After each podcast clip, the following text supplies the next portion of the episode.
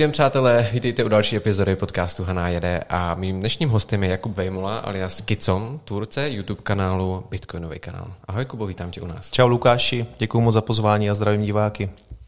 Tak já jsem možná na úvod, eh, my jsme se teďka o tom krátce bavili, o té tvé přezdívce. Tak eh, kde vůbec eh, vznikla, odkud se vzala přezdívka? Aha, to je dobrá otázka, na kterou, na kterou se ptá skoro každý, kdo mě někam jako zve na podcast, ale já jsem vlastně řekl, že to prozradím, až ten můj kanál bude mít 100 000 odběratelů, takže já to nikde neříkám a nechávám si to až jako to překvapení. Aktuálně vlastně ten kanál má 70 tisíc, takže by to nemuselo možná trvat ani moc dlouho.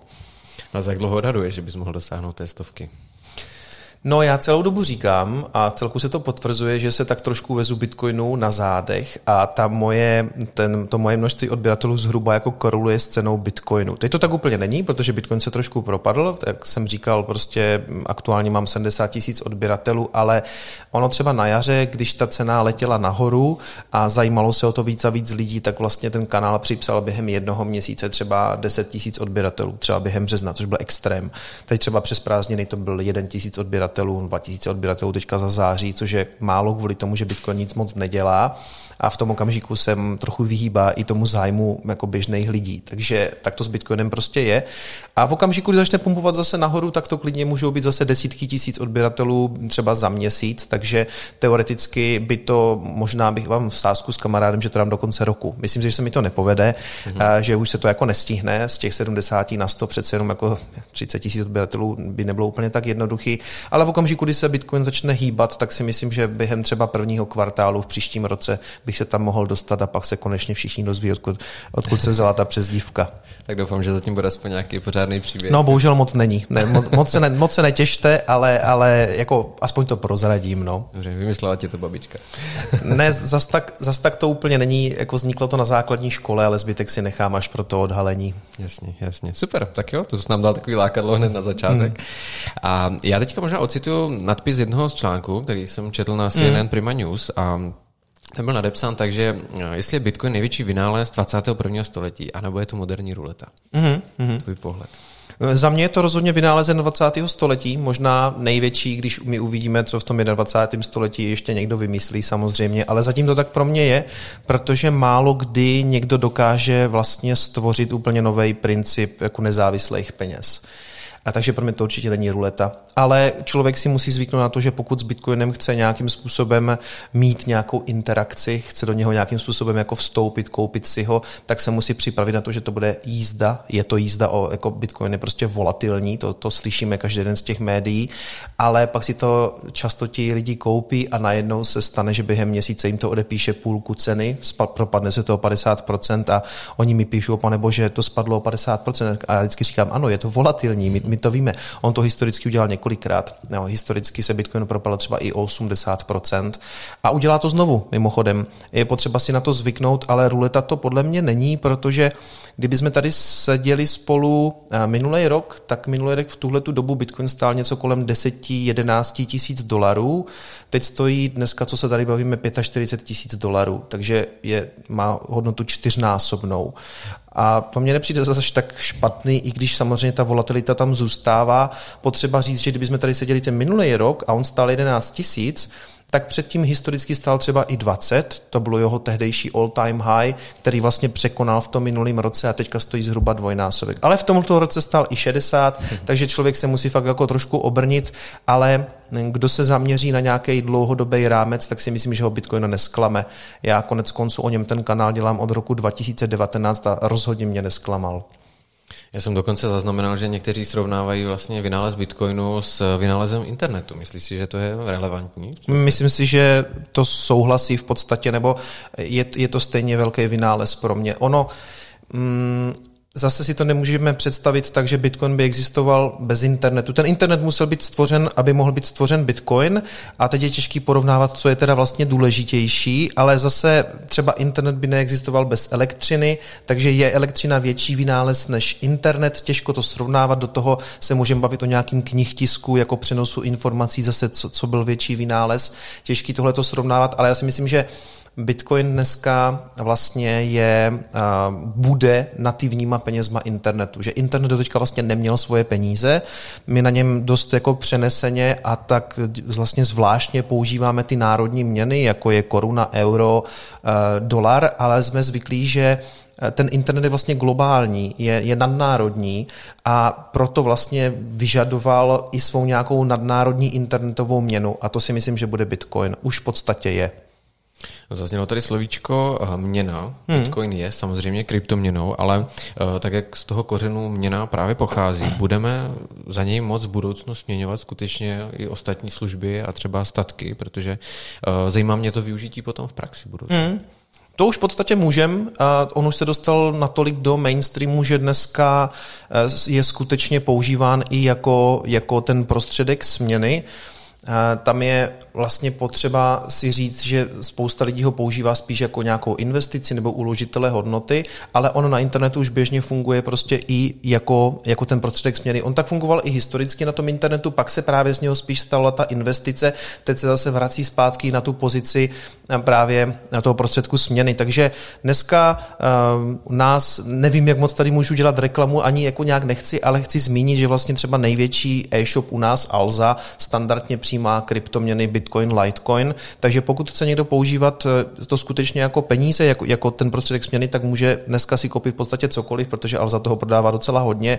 Teď ohlásili Advantage Cars v Praze, že přijímají taky kryptoměny, takže pokud si někdo chce koupit prostě eh, auto, Mercedes, Teslu, Lambo, tak to není vlastně v Advantage Cars problém, vezmou Bitcoin, spousta nemovitostí v Praze se prodává za Bitcoin. Dneska naopak spíš je otázka, jestli vůbec existuje něco, co si za Bitcoin koupit nemůžu. Jo? Je to jako dneska je to vel mainstreamová záležitost, jsou tady firmy, které vlastně nabízí i eh, kryptoměnové brány, které to třeba převedou a účetně z toho vlastně udělají tomu, eh, tomu obchodu koruny, aby on neměl těžkou zprávu s tím aktivem. Ale kdo ty kryptoměny má, chce utratit, tak si myslím, že dneska to už vůbec není problém. Já je přijímám v e-shopu taky. A prozraď mi, eh, trošku si mi tady tím nahrál, ale kdybys prodával třeba byt nebo auto, tak eh, přidal bys tam třeba tu možnost, že, že potenciální eh, kupec ti může zaplatit právě v kryptoměně? Jednoznačně, pro mě jsou to lepší peníze než ty, co máme dneska, že ty současné ztrácí hodnotu, můžeme to konec konců vidět na té inflaci, to se teďka omílá v televizi docela často, že inflace za srpen byla 4% a to se vůbec nebudu bavit o tom, kolik to bude v následujících měsících a letech, protože on nám do toho trošku celý hodilo jako vidle eh, ten covid a přišly tam nějaká stimulace z těch centrálních bank, takže těch peněz tom objevuje prostě víc a víc a víc. A, a já bych určitě uvítal a vlastně to i vítám ve svém e-shopu, když mi lidi platí kryptoměnama. Dneska to v mém e-shopu tvoří třeba 10% všech pladeb, eh, ty, ty platby primárně bitcoinem.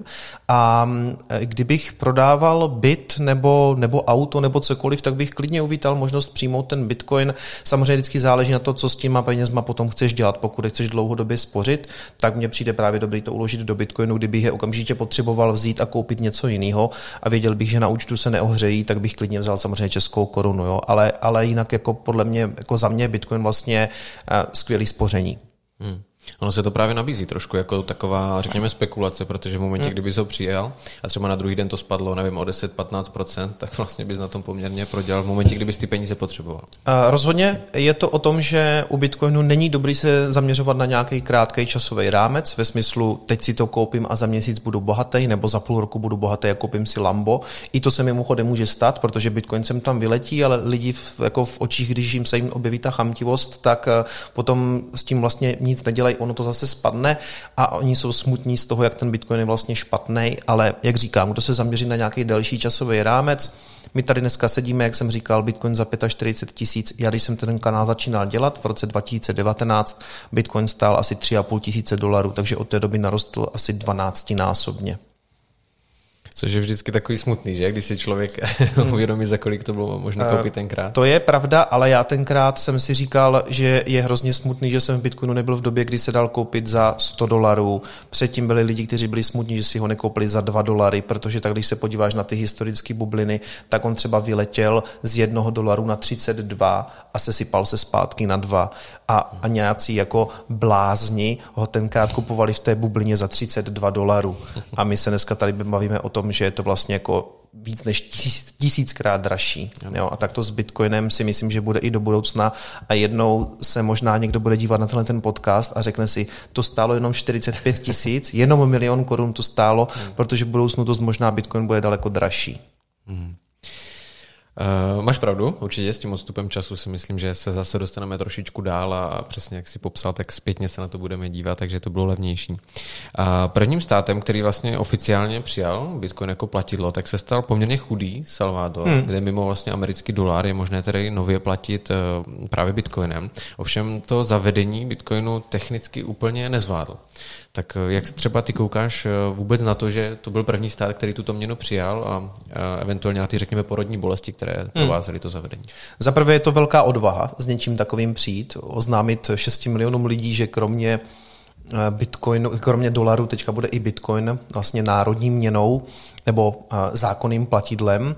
A jako musím říct, že jsme všichni v podstatě očekávali nějaký tyhle ty porodní bolesti, protože my jsme nevěděli, jestli Bitcoin je vůbec připravený na to, aby na něho nasedla jedna celá země, která má 6 milionů lidí. A to navíc ještě vlastně na jeho nejnovější vrstvu, která se jmenuje Lightning Network, která umožňuje právě ty rychlé platby, které prostě projdou během pár vteřin a jsou v podstatě zadarmo. Nebo dneska jsme zrovna zkoušeli Lightningem zase nějakou platbu dělat a stálo mě to dva halíře, jo? protože ty, když standardně uděláš nějakou platbu platební kartou, tak tam poplatky jsou taky, akorát ty je nevidíš, on je v podstatě za tebe platí ten, eh, ten mm, provozovatel toho terminálu.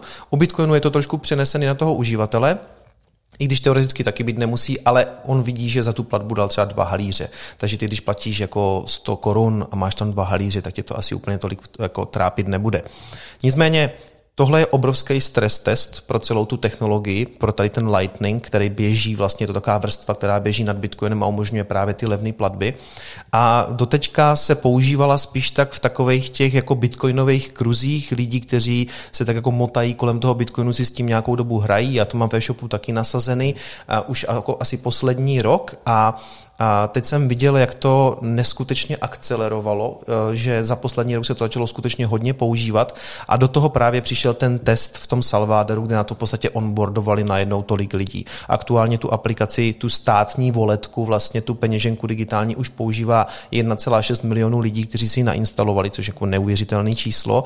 A samozřejmě problémy tam byly, byly proti tomu i nějaké protesty, i když mám pocit, že mainstreamové média hodně jako a, ty protesty, řekněme, Ehm, dělali z nich něco trošku víc, než byli. Tam bylo skutečně jenom pár lidí a obvykle spíš ti lidi protestovali proti tomu samotnému prezidentovi, protože se můžeme bavit, jestli on to není, jestli to není nějaký diktátor, ale v té střední Americe a Jižní Americe to obvykle spíš vždycky výměna nějakého hrozného diktátora za trošku jako lepšího diktátora. Myslím si, že my to tady z té Evropy nedokážeme úplně jako správně srovnat, co, co je a co není tam jako pro ty lidi dobrý. Jako nemůžeme očekávat, že takhle jako přepnou úplně na demokracii, jako my tady. Každopádně ten Salvador je velká věc, eh, vidíme, že to funguje s nějakýma porodníma bolestma, ale vidíme, jak odtud chodí vlastně obrázky, kdy v nadnárodních řetězcích, jako je McDonald, jako je Starbucks, jde zaplatit bitcoinem. A myslím si, že tohle bude zajímavý právě z toho pohledu, že tyhle ty firmy nadnárodní si to na nějakých svých sezení předají, to know-how a řeknou, hele, tak to pojďme zkusit ještě tady a pojďme to zkusit tady a nemusí to trvat tak dlouho a Lightningem zaplatíme třeba v Olomouci ve Starbucksu. Je tady Starbucks, jo? Myslím, mm, že tady nějaký tady, je. Ano, no, ano. no, my prostě ho nemáme. Ani McDonald to nemá. Ani McDonald, no, my jsme malo, malo město. Uh, takže může to být ten Salvador vlastně taková jako case study pro ty uh, firmy, aby si vlastně hmm. vyzkoušeli to prostředí, to, jak vlastně s tou technologií vůbec nakládat a potom to jednoduše mohli rozšířit. Jednoznačně, jednoznačně to tak vidím. A druhá věc, že je to skvělá case study pro ostatní státy, které můžou v přímém přenosu sledovat, jak to vlastně dopadne v zemi, která přijme jako zákony platidlo něco digitálního, něco z internetu, něco, co neovládá Mezinárodní měnový fond, něco, co nemá pod kontrolou žádný politik na světě. A tyhle ty instituce, jako je právě měnový fond, proti tomu jako trošku, no hodně od toho zrazovali, že by se to jako nemělo dělat, že je to volatilní a tak dále. A ona je to dvousečná zbraň. My samozřejmě můžeme vidět, že v případě třeba nějaké bubliny na Bitcoinu, která dřív nebo později může přijít, tak se na tom spousta lidí v tom Salvadoru může spálit. Doufám, že se to nestane. Na druhou stranu opravdu jako získali nezávislou měnu, kterou nikdo, protože oni vlastně teďka jako svou národní měnu mají americký dolar a tím pádem, pokud by došlo k nějakému znehodnocování, tak oni s tím jako země nic neudělají. I když u amerického dolaru to nějakým způsobem jako nehrozí.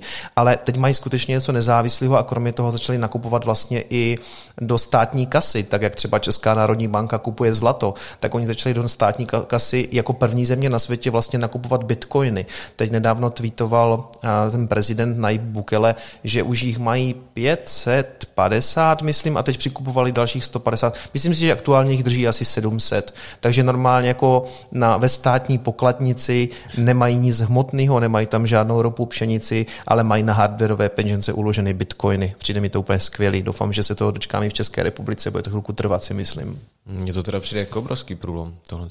Jo, může se ukázat, že jim se to může extrémním způsobem vyplatit, nebo samozřejmě v následujících měna, eh, dobách se to propadne a všichni budou říkat, hele, ale Bukele tam nakoupil do, do státní pokladnice 700 bitcoinů a to má poloviční cenu. Zase my si myslím, že by to bylo stejně jenom o tom, že by vydrželi, počkali by a ono se to určitě vrátí. Na, no určitě, nikdy nevíme nic určitě, to samozřejmě nevíme. Nicméně Bitcoin dlouhodobě málo kdy zůstane jako nějakou extrémně dlouhou dobu pod tím svým all-time high, takže já si myslím, že se jim to vyplatí. Spousta těch třeba i okolních zemí tuhle tu příležitost uvidí a dneska už se o tom mluví v Panamě, v Paraguaji, v Uruguayi, o tom, jestli náhodou by nebyl dobrý nápad taky jako přijmout vlastně Bitcoin jako oficiální platidlo nebo jako ten legal tender takzvaný. A dokonce jsem slyšel i nějaký náznaky o tom, že by to třeba možná udělala i Ukrajina. Hmm. Takže to bychom se bavili o nějaké zemi v Evropě, která o tom uvažuje taky, jo, která se taky zmítá v nějakých svých ekonomických problémech. A jo, je to spousta takových případových studií, které teď budeme jako sledovat primárně ten Salvador. Uvidíme, kam všude nám to Bitcoino nakonec dostane. Já jsem teda ještě doplním tím mimo Ukrajinu, o které jsem taky slyšel, mm. tak uh, četl jsem i nějaký článek ohledně Portugalska, mm. že tam samozřejmě by se jim to eventuálně taky hodilo. A navíc je tam zajímavá informace, kterou bych eh, určitě rád dodal, a to je to, že v Portugalsku vlastně mají nulové zdanění, ano. co se týká kryptoměn. A znám hodně lidí ze svého okolí, kteří byli bitcoineři trošku dřív než já a přece jenom, řekněme, povedlo se jim nějaký bitcoiny nakoupit právě za ty ceny třeba kolem 100 dolarů, že už mají rezidenci v Portugalsku a kvůli tomu, že tam prostě je to daňový zvýhodnění, respektive tam je tam nula na ty takzvané capital gains, na to, co na tom jako vydělali. V podstatě tam není daňová zátěž. A to Portugalsko si od toho slibuje to, že tam přijde pár lidí, kteří na tom dokázali zbohatnout a přinesou sebou nějaký, řekněme, bohatství nebo nějakou prosperitu, že tam budou podnikat, že tam ty peníze nechají prostě. Portugalsko taky není úplně v ekonomické, řekněme, super kondici a udělali poměrně jednoduchý zákon, OK, tak přijďte k nám, eh, musíte, tam, tam musí si člověk něco splnit. Já teďka nevím, jestli si tam musí koupit nemovitost, nebo, nebo to je od nějaké, teď si to přesně neuvědomuju, ale prostě mají to skutečně udělané tak, že ano, nulová, nulová zátěž, když sem ty peníze do jisté míry jako přinesete. Protože oni se to slibují samozřejmě jako prosperitu a je to celku logický. Já si myslím, že obecně jako zvyšování daní v zemích vede akorát k tomu, že lidi vymýšlí, jak ty daně obejít, pokud, pokud to dostane, se to dostane do nějaké neúnosné úrovně. Proto dneska vidíme, že spousta sportovců prostě má rezidenci v, v Monaku, v Dubaji a, a podobně. Konec konců já jako prostě ovák bych o tom mohl vyprávět, respektive jako u nás je pár tenistů, kteří to tak mají. A já vlastně do jisté míry se jim nemůžu nemůžeme divit, protože um, pokud nějakým způsobem ta daně je už jako neúnosná pro ně, tak pokud taková skutečnost nebo takový, takový způsob existuje legálně, tak se k tomu bude uchylovat víc a víc lidí. Takže já bych šel spíš cestou jako buďme to, k tomu otevření i jako Česká republika, nedaňme ty lidi, oni ty peníze tady rádi nechají, pokud nebudou prostě nesmyslně zatížení nějakou daňovou povinností zbytečně velkou. Hmm.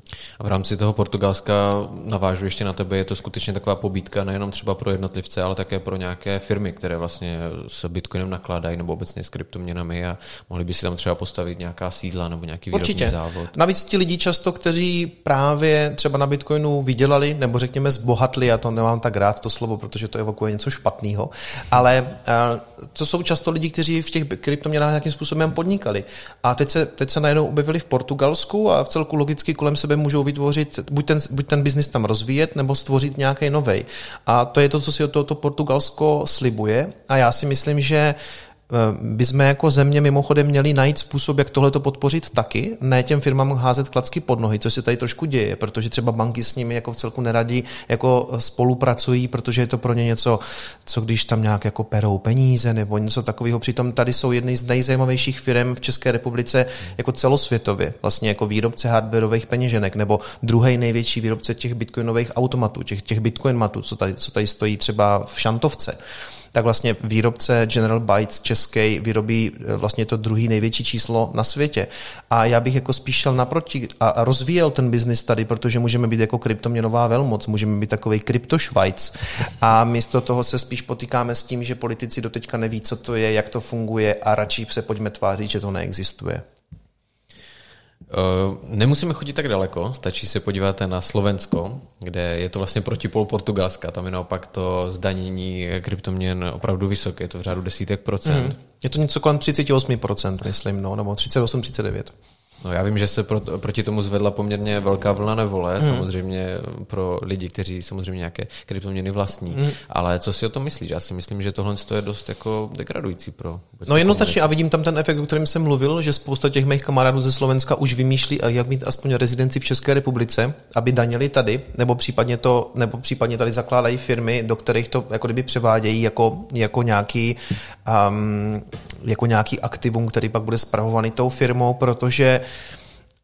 jakým způsobem se přesně stát podílel na tom, že tihleti lidi nakoupili kryptoměny a teď, teď jim mají odezdat státu desátky, ale ani to nejsou desátky, desátek by byl dobrý, ale 38-39%, protože oni se tam celku omylem v těch kryptoměnách vyskytli v nějakých jak kdyby dvou paragrafech a to jednak jak kdyby nějaký mm, jako zisk, jako, mm, jako ostatní, ostatní zisk a potom ještě oni na tom mají právě něco jako sociální a zdravotní pojištění navalený. Jo? Prostě ty daně se tam potkaly nějak dvě, teď bych jako kecal, protože nejsem žádný specialista na slovenský daně, ale vím, že v tom součtu je to 38-39%. A Logicky se ti lidi ptají, když tady celou dobu ta, ta, ta vládní garnitura vykládá, že je to hloupost, že to nechtějí, že, že my jsme hloupí, že si to kupujeme a teď z toho chtějí 38%, jako dává ti to smysl, takže je v celku logicky, že tihle lidi samozřejmě budou hledat způsob, jak, jak to ty daně jako ne, ne, nezaplatit a ne, že bych je v tom chtěl podporovat spíš, nebo spíš by ten stát měl přijít OK, tak pojďme vymyslet něco rozumného, nějaký kompromis, ale jinak se fakt jako vystavuje tomu, že oni budou hledat způsob, jak si tu rezidenci daňovou najít někde jinde.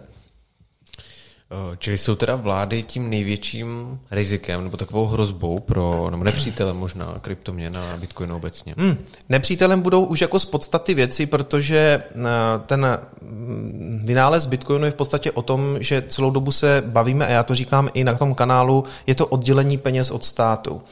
A spousta lidí z toho má strach, a včetně těch vlád a států. Já si myslím, že to ve výsledku může přinést jako, jako v podstatě jenom pozitivní věci. Akorát v tom přechodném období nemůžeme očekávat, že z toho ty státy a vlády budou úplně jako nadšený. Ale historicky, kdyby v 15. století řekl, že možná jsou i nějaký jiný víry a že bys chtěl věřit v něco jiného než v tu státní víru, protože jako eh, ten, ta církev byla v podstatě spojená se státem, aby tě zřejmě upálili.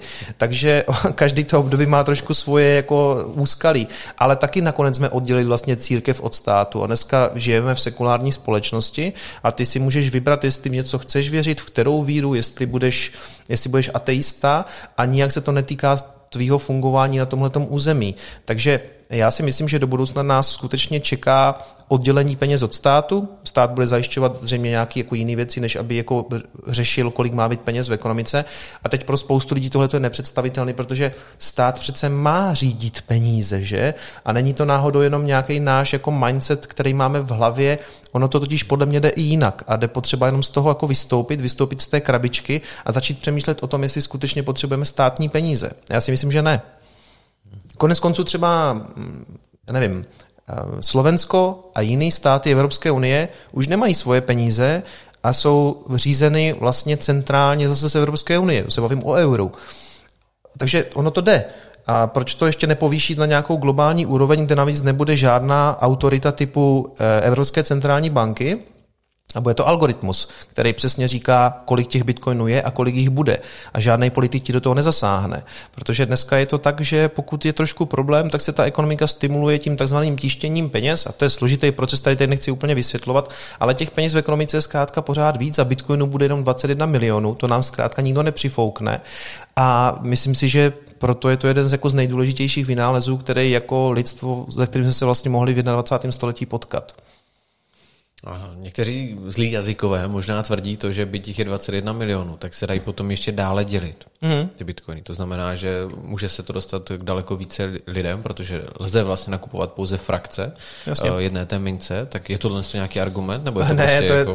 to, je, to je feature, ne bug, že to není žádná chyba. To je stejný, jak kdybych eh, tady jsem donesl pizzu a ty jsi mi řekl, to je skvělý, že máme jednu pizzu a já bych řekl, a navíc můžeme nakrájet na miliardu kousků, takže tím nasítíme víc lidí. Eh, no ne, ta pizza pořád jako má, bude mít stejný počet kalorií a nasítíme z ní zhruba stejný počet lidí, jenom to můžeme nakrájet. Tam jde o to, že u Bitcoinu skutečně se lidi můžou ptat, no tam, tam je vlastně jenom 21 milionů mincí, takže to může používat jenom 21 milionů lidí. Ne, ale ta mince jedna jde vlastně jako dělit i nadále. Ono teoreticky ve výsledku na začátku si můžeš určit, ten Bitcoin by klidně mohl být jenom jeden, jenom je, jenom je v té politice určený, že jich je 21 milionů, ale mohl by být jeden, který by se jako dál dělil. Tam jde o to, že eh, pořád ten jeden bude mít stejnou hodnotu jako ten jeden, spíš to jako prostě podělíš, tak aby, tak aby v té ekonomice to mohlo cirkulovat. Jo. Dneska vlastně ten jeden bitcoin je dělitelný na 100 milionů satoshi a ten satoshi se jmenuje vlastně podle toho zakladatele Satoshiho Nakamota a je to nějaká malá částečka, která mimochodem dneska odpovídá zhruba jednomu halíři, jo, protože my, jsme, my máme taky, máme tisíci koruny, máme 100 koruny a korunu můžeš dál dělit vlastně až na 100 halířů. Teď jde o to, jestli ten halíř dneska má nějakou cenu. Je, je už jako skutečně malý a v podstatě ty mince jsme museli vyřadit, v oběhu už nejsou. Že jo? Dneska máš nejmenší Koruna, minci korunu, brzo se můžeme dočkat toho, že to bude pěti koruna, protože za korunu si už nic nekoupíš, protože inflace. Hmm, jasně. No je pravda, že třeba u eura mě tohle z toho hodně štve v momentě, kdy máš ten jeden cent, hmm. to je v podstatě taky úplně halířová položka hmm. jenom a, a pak máš akorát plnou peněženku a stejně si za to ve výsledku nic nekoupíš. Jasně. Takže no. je to podobné. Eh, pojďme se podívat do Spojených států. No, tam naopak ty regulace, nebo respektive vláda se snaží regulovat právě, právě Bitcoin. A není to tak dlouho, co senátoři schválili vyšší zdanění, jednak kryptoměn a stejně tak rozpracovávají systém, kdy výrobci hardwareových peněženek uh, budou uh, v tom jejich optimálním modelu mm, zhromažďovat mm. informace o těch uživatelích. Mm. Tohle to asi není úplně pozitivní zpráva. Není, tak ono samozřejmě byla otázka času, kdy se dostanou ty kryptoměny na hranu toho standardního systému, protože ty systémy ten standardní a ten kryptoměnový sice fungují jakýmsi způsobem nezávisle, ale fungují v jednom světě a v jisté fázi musel dojít k tomu, že se dostali takhle spolu na hranu. A ten regulátor dneska, nebo dneska to funguje tak, že vlády skutečně jako eh, řídí ty peníze a řídí, co se v těch tocích děje, takže jsme to očekávali, že něco takového přijde. Spousta těch návrhů, který tam někdo vymýšlí, nedává smysl a je vidět, že to píšou sem tam i neinformovaní lidi, protože navrhují věci, které nejdou ani udělat nejdou technicky províst. Jak bude přesně výrobce hardwareové peněženky, když mi ta hardwareová peněženka přijde, kdyby monitorovat, na které adresy já jsem si to přijal, protože oni nemají kontrolu nad tím, jaký ty, jaká ta, ta peněženka stvoří soukromý klíče, protože tam funguje náhodnost. Když ta peněženka přijde, já ji poprvé nastartuju, tak ona mi vytvoří moje adresy, na které nikdo nevidí. Tak na tom principu vlastně do jisté míry Bitcoin funguje, že to jako stvoří vlastně ty adresy eh, jako v tom systému, takže nikdo nekontroluje, nikdo, výrobce hardwareových peněženek nemůže na, na dálku zabavit mince nebo mi hledět, kolik tam toho mám. Čili to, co je napsané v těch zákonech, jsou sem tam nesmysly. Naštěstí se to ještě nedostalo často ani do prvního čtení, nebo nějaký to zdanění, jo. Ale spousta těch věcí vůbec neprojde, protože tam budou jednak jako lidi, kteří jim to vysvětlí, druhá by nebylo jak jako prosazovat ten zákon. Jo? Čili ve výsledku si myslím, že dojde k nějaké, mm, nějakému kompromisu, ale ano, jako tenhle ten rok určitě patří hodně o tom, že se bavíme o tom, jaký ty regulace budou, jaký přijdou a jestli to bude problém. Zatím to takový problém není a navíc existuje v Americe už poměrně silná skupinka i takových jako pro krypto senátorů, kteří tomu rozumí, hmm. rozumí té technologii a lobují, řekněme, za nějaký měkčí zákony nebo za to, aby se to regulovalo minimálně nebo aspoň nějak rozumně. Každopádně, aby neprocházely tyhle ty eh, hlouposti. Třeba Cynthia Loomis eh, z Wyomingu, senátorka, mm, kupovala eh, vlastně i do státní kasy Wyomingu Bitcoin taky, takže nemůžeme se bavit, že Spojené státy by to měly na balance sheetu a ona to kupovala tomu, v tomu Wyomingu, rozumí tomu, rozumí blockchainu a dneska i SEC, tomu nejvyššímu úřadu, který dohlíží vlastně na fungování směnáren a jak kdyby cených papírů, tak, tak mu šéfuje Gary Gensler, který předtím učil blockchain, Bitcoin na, na MIT, takže zase člověk, který tomu rozumí. Ten jde teďka spíš trošku jako po altcoinech, eh, což se spoustě lidem jako nelíbí, ale tam skutečně u těch altcoinů oni některý nebudou splňovat to, že vlastně nejsou cený papír, protože se tváří, že nejsou, ale spousta těch altcoinů samozřejmě v podstatě jsou cený papíry a po nich si myslím, že Gensler půjde a může se nám to líbit nebo ne, ale myslím si, že do jisté míry vlastně jako to je jeho práce, nemůžeme se tomu úplně divit. Troufl by si třeba ohodnotit eh, míru nějaké důvěry v Bitcoin právě v veřejném sektoru mezi běžnými lidmi? Myslím, že se to extrémně proměnilo hlavně. Že dneska, když potkám člověka, který bude podobně starý jako já, bude to 35 tak už bude mít aspoň nějaký povědomí o tom, že to existuje Samozřejmě mezi něma se najdou pořád skeptici. Spousta lidí bude pořád říkat, že je to nějaký skem, nějaký letadlo, nějakýho ponzi schéma, že se napakuje ten nahoře, Satoshi Nakamoto. Ale když si to nastuduješ a víš, jak to funguje, tak víš, že tak to není, že, že to ani není možný jako z principu nebo z podstaty věci. A kdo si to nastuduje, tak si na to přijde. Já vlastně neznám člověka, který by Bitcoin znal, skutečně ho nějakou dobu studoval nebo si o něm četl a pak mi řekl, že je to hloupost nebo že je to nějaká pyramida. Pokud ten systém znáš, pokud se spodíval třeba na nějaké moje videa na YouTube, kde se to snažím vlastně vysvětlit a projdeš si tím, tak si řekneš, aha, tak pozor, já jsem si o tom myslel úplně něco jiného. Takže to povědomí se proměnilo a potkal jsem i spoustu lidí, kteří mi třeba řekli, hele, to je super, že jsi to tak vysvětlil na tom kanálu, protože já jsem si o tom předtím myslel, že je to hloupost, že je to nesmysl, ale hlavně je to kvůli tomu, že často lidi neví, jak fungují ty standardní peníze, ty státní peníze, jak funguje česká koruna, kde se bere, kolik je, kdo ji vydává. A vlastně se studiem Bitcoinu musíš jít i nadření toho problému těch standardních peněz, něco si o tom zjistit a v tom okamžiku zjistíš, aha, ten Bitcoin ale sakra dává smysl. A e, tohle právě proto říkám, že se to proměnilo, protože dřív e, to lidi určitě spíš vnímali jako nějaký podvod, jako něco, kde se jako perou nějaký peníze. A dneska už potkávám hodně lidí, kteří říkají, něco mám, něco držím, co když, co když to fakt z toho něco bude. Znám lidi, kteří to koupili třeba jako ze starší generace dokonce, mm. kde, kde, kde je větší, jako řekněme, šance, že si budou myslet, že je to nějaký podvod, protože zažili jich třeba během 90. let hodně různý eh, prodavače hrnců, kteří jim nadspali právě nějaký pyramidy, ale dneska znám sedmdesátníky, kteří to nakoupili svým vnoučatům a jednou jim to odkážou. Mm. Takže to se proměnilo hodně. To je super. A myslíš si, že když otevřeme téma vůbec fyzických peněz, protože už jsem taky zaslechl některé názory, že směrem do budoucna by se mohlo ustupovat od vůbec hmm. jako papírových peněz, ty, které máme v peněženkách. Kam by to podle tebe vedlo? Dokážeš si představit, že tohle z toho jednoho dne se stane? No, to se stane zřejmě a na to máme hlavně Bitcoin, aby nás do jisté míry i ochránil od takové budoucnosti. Za prvé potřeba si uvědomit, to si spousta taky myslí lidí, že všechny ty peníze, co vidí dneska na telefonu, když si otevřou elektronické bankovnictví, že to někde fyzicky leží. Neleží. Ty peníze jsou z velké části digitální a už existují jenom jako jedničky a nuly na účtech, takže ten strach z Bitcoinu, že je jenom digitální, je vlastně úplně mimo, protože aktuálně hotovost je asi 8, 7-8% jo, všech peněz, které máme v oběhu. Takže Kdyby všichni se teďka zbláznili, že chtějí hotovost a letěli do bankomatu, tak to vlastně ani neudělají. I když to by problém nebyl, ona by to centrální banka jako dotiskla. Jo. Takže první je potřeba si jak kdyby uvědomit, že za těma penězma už není nic hmatatelného ve smyslu nějakého zlata, co tam bylo historicky před rokem 70. To už v tomhle světě už nežijeme. A teď je vlastně jenom otázka, kdy dojisté, kdy jako ta, jsme hodně digitální společnost, řekněme, a nevadí nám to a v celku to funguje, že můžeme platit hodinkama, že můžeme platit telefonem spousta, my jsme dokonce velmoc v Evropě, že platíme bezhotovostně docela dost.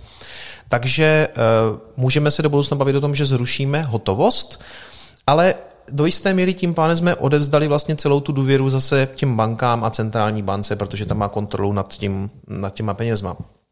Co se stane do budoucna, když uh, ještě navíc vzniknou ty tzv. CBDC, ty, ty měny centrálních bank, je, že by mohli třeba říct v případě nějaké krize, jako byla korona, teď všem pošleme 20 tisíc, protože je nějaká krize, my potřebujeme stimulovat ekonomiku, tak to všem rozpošlou do té aplikace, ale zároveň můžete to použít třeba jenom na potraviny nebo jenom na léky. A já vím, že to zní jako taková orvelovská budoucnost, ale jde o to vlastně nedopustit ten stav, aby to vůbec bylo možné. Já si nemyslím, že teď by to někdo dělal, že nemáme takovou vládu a takového centrálního, takový centrální bankéř, aby něco taky udělali. Ale v okamžiku, kdy, kdy připustíš takovou možnost, tak taková věc prostě hrozí do budoucna. A ten Bitcoin je jakási pojistka té budoucnosti, protože tam nikdo neurčí, za co to můžeš a nemůžeš utrácet. Proto se někdy Bitcoin spojuje i s tím, že někdo si za něho koupil prostě drogy. Ano, protože mohl. Kdyby tu možnost neměl, tak to zřejmě udělá nějak jinak. Buď to vymění za nějaké věci, nebo to udělá tou klasickou starou hotovostí. A a teď se můžeme bavit, ale když uděláme tu digitální, ty digitální peníze, tak vlastně budeme moct řídit jako, že už to ten člověk neudělá, že už si nekoupí žádné drogy. Ale on si ve výsledku potom nekoupí nic, co někdo nedovolí. Jo, a, a tohle je budoucnost, ve které já úplně nechci žít. Že, že bude někdo řídit, co si můžu a co si nemůžu kupovat. Třeba, já nevím, někdo bude mít nějaký, řekněme, zdravotní problémy a najednou se mu vypne nákup masa a třeba cigaret a alkoholu. A on prostě bude muset, muset žít zdravě a kupovat si jenom zeleninu. Dobře, možná by to mělo nějaký pozitivní efekty, ale je to hrozně nebezpečný, prostě něco takového vůbec připustit. Bitcoin v tomhle nabízí vlastně obrovskou konkurenci eh, těmhletěm, těm, těmhletěm pokusům, kdyby do budoucna přišli, protože Bitcoin jsou prostě peníze, které nikdo neovládá. No musím říct, to, co si popsal, tak je obraz budoucnosti, které já osobně bych se asi docela bál. Hmm, Přesně v hmm. momentě, kdyby ti někdo mohl regulovat to, co skutečně ty si můžeš nakoupit.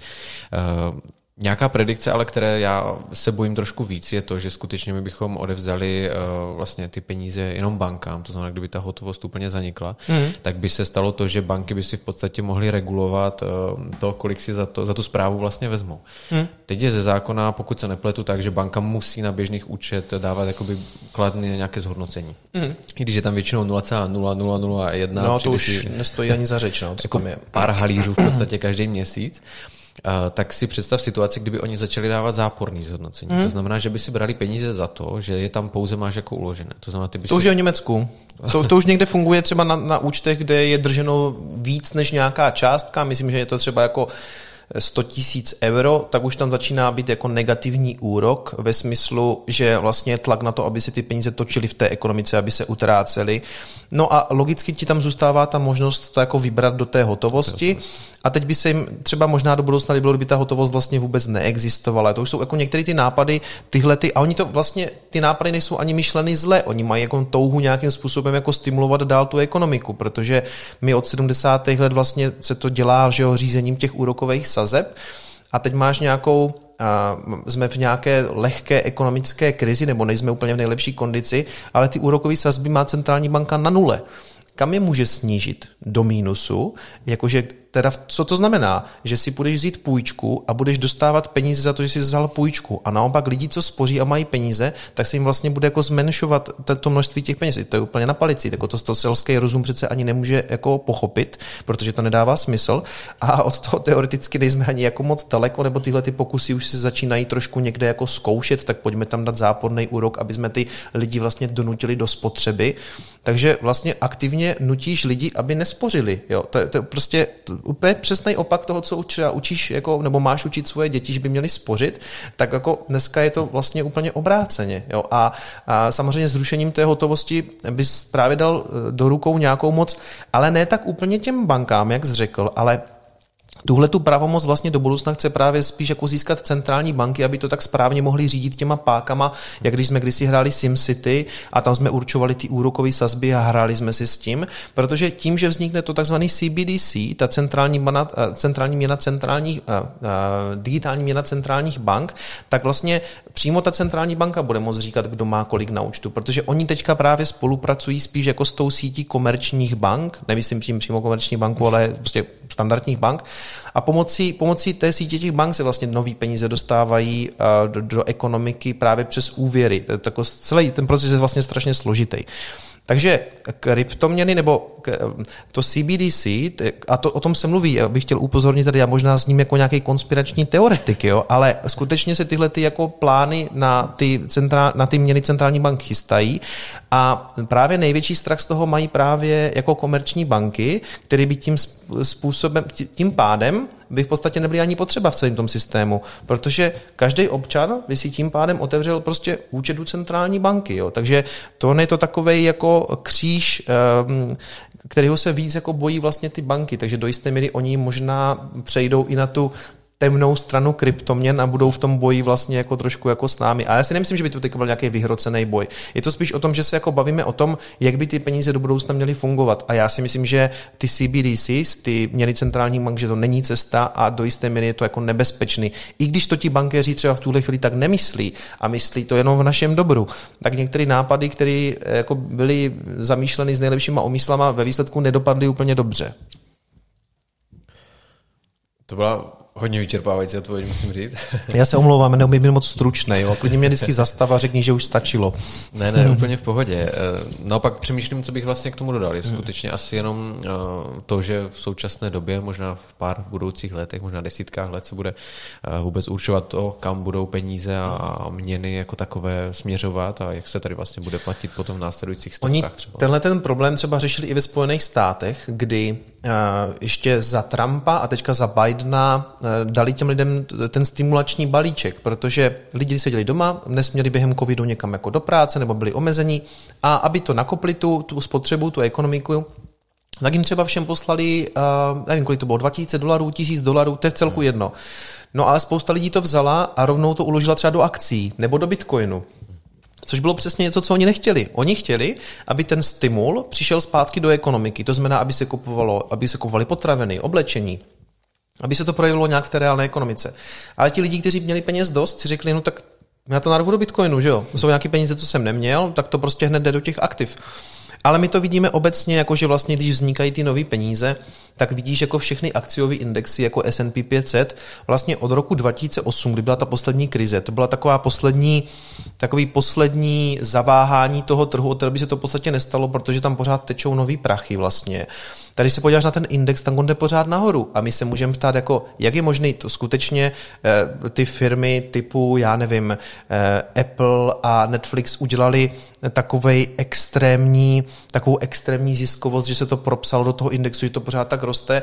Ne, ale spousta lidí prostě investuje do akcí a cpe tam ty peníze dál a dál a vznikají nové a nové peníze a proto prostě všechny ty indexy letí takhle nahoru, jo, a bez nějaké větší zastávky. Máš tam jenom ten zub během toho covidu, kde se všichni jako trošku polekali a vytáhli z toho ty peníze, aby je tam ve výsledku narovali zpátky a na těch indexech ten covid měl tři měsíce a jelo to dál jako all time high a si můžeme říkat, a to je úplně vytržený od té reálné ekonomiky. Ta reálná ekonomika není v také kondici, ale ta už s tím skoro nesouvisí. Jo. Vlastně je, jako žijeme v zajímavé době, kdy můžeš tohle to jako sledovat na těch, na těch křivkách a říkáš si, že některé věci vlastně už nedávají vůbec smysl. Existují třeba nějaká, nějaké informace nebo nějaké, naopak spíš možná dezinformace, mm. mýty, které by bylo v souvislosti s kryptoměnami dobré jako vyvrátit? Myslím, že jeden z těch mýtů pořád je, že je to jako nějaký obrovský, uh, nějaká obrovská pyramida, letadlo, skem, že ten tvůrce se chce prostě obohatit. Mám o tom celý díl i u sebe na kanálu, který se jmenuje Bitcoin pyramida a tam vlastně vyvracím ty důvody, proč si myslím, že rozhodně není a jako těch argumentů je spousta. Taky se neustále řeší ta energetická náročnost, že vlastně je to hrozně neekologický a že bychom to vlastně vůbec dělat neměli. Tam vždycky záleží u té ekologie třeba jako s čím to srovnáváš. Jo? Když to chceš srovnat se standardním bankovním systémem, který používá domy, lidi, jako pobočky, provoz bankomatu, rozvoz hotovosti, tak se dostaneš na zřejmě jako děsivější číslo, než je spotřeba bitcoinu. Stejně tak třeba jako těžba zlata je extrémně neekologická a taky se na to moc neptáme, když si jdeme koupit řetízek, jo, to jsou díry v zemi, v podstatě často tam prostě únik nějakých toxických látek, nikdo se nad tím jako extra moc nepozastavuje a u toho Bitcoinu mimochodem ta těžba je třeba ze 30-40% založená na zelených zdrojích, protože těžaři kteří vlastně zajišťují provoz té sítě, jdou logicky tam, kde je to nejlevnější. A paradoxně, to by si řekl, přece ta zelená energie není tak levná, to je drahý jako vybudovat. To je drahý vybudovat třeba tady, ale není to drahé vybudovat tam, kde máš třeba jako přebytky jako vodní energie. To byla typicky ta situace v Číně, kde, byly, kde v Sečuanu eh, jsou vybudované vodní elektrárny, kteří tam, který tam jako soudruzi vymysleli ale pak zjistili, že tam nemají žádný odběratele a dají tam poměrně levnou energii. A ti těžaři logicky přišli všichni do toho Sečuanu, protože tam byl levný proud, ale vlastně celý léto to vždycky jelo tady, tady, tady z té vodní energie. Teď Čína trošku dupla, řekla, že to vlastně nechce ty těžaře, protože u nich to právě ohrožuje, u nich totiž už vzniká ta, centrální, ta, ta měna centrální banky, oni už to v podstatě už jako testují na obyvatelstvu a tam tím, že tam funguje to sociální skóre, tak oni ještě jako určují právě třeba ty nepojedeš vlakem, ty nepoletíš, protože nemáš splněno. Tam tam skutečně už jako je, je trošku tady ten Orwell jako v náznaku, no to celá ve velkým náznaku. Každopádně oni se rozprchli zase někam jinam a šli třeba těžit do Texasu, kde se zase využívá plyn, který dřív unikal do atmosféry. Vlastně ty, když máš ropnou věž a těžíš, tak jako vedlejší produkt vzniká zemní plyn. A často ten zemní plyn se nikam jako nestáčí nebo se prostě neodváží, protože je to drahý a vlastně by se to vůbec nevyplatilo ekonomicky. Takže se dělá to, že se to prostě zapálí a vypálí se to do atmosféry. To jsou ty gas flares, které jsou vlastně vidět často, že máš tu, tu věž a na ní prostě hoří ten plamen. A to se prostě vypálí do atmosféry.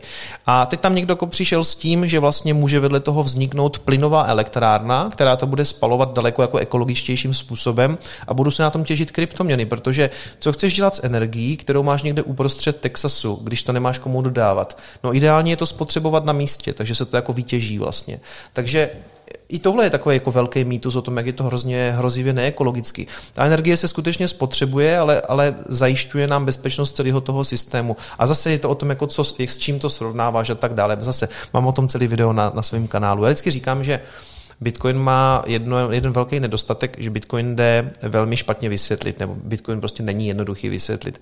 A vlastně proto ten kanál taky vznikl, abych tam jako pokryl všechny tyhle ty témata, na co se lidi ptají, protože jak to jednou otevřeš, tak to je nekonečná, jako my tomu říkáme králičí nora.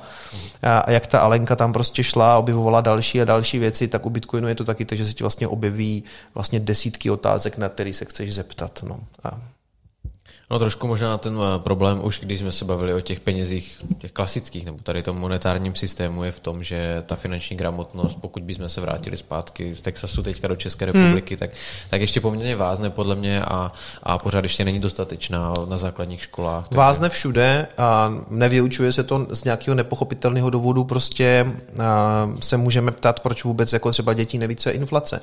A ty vylezeš ze základky a, a znáš prostě škálu tvrdosti nerost nerostů nebo prostě nějaký eh, vačnatce a prostě všechny tyhle ty věci, ale nevíš, jak fungují peníze. To je, to je šílený. Jo. Nevíš, nevíš, proč je inflace, nevíš, že je inflace. Já potkávám lidi ve středním věku a oni stojí a říkají, Ježíš Maria, to je hrozný, jak se všechno zdražuje. Ale ty bys měl odcházet ze školy s tím, že ano, já vím, že bude všechno zdražovat, protože máme něco, čemu se říká inflace. Co s tím teď jako udělám? Budu nakupovat akcie, zlato, budu kupovat půdu, nemovitosti nebo bitcoin.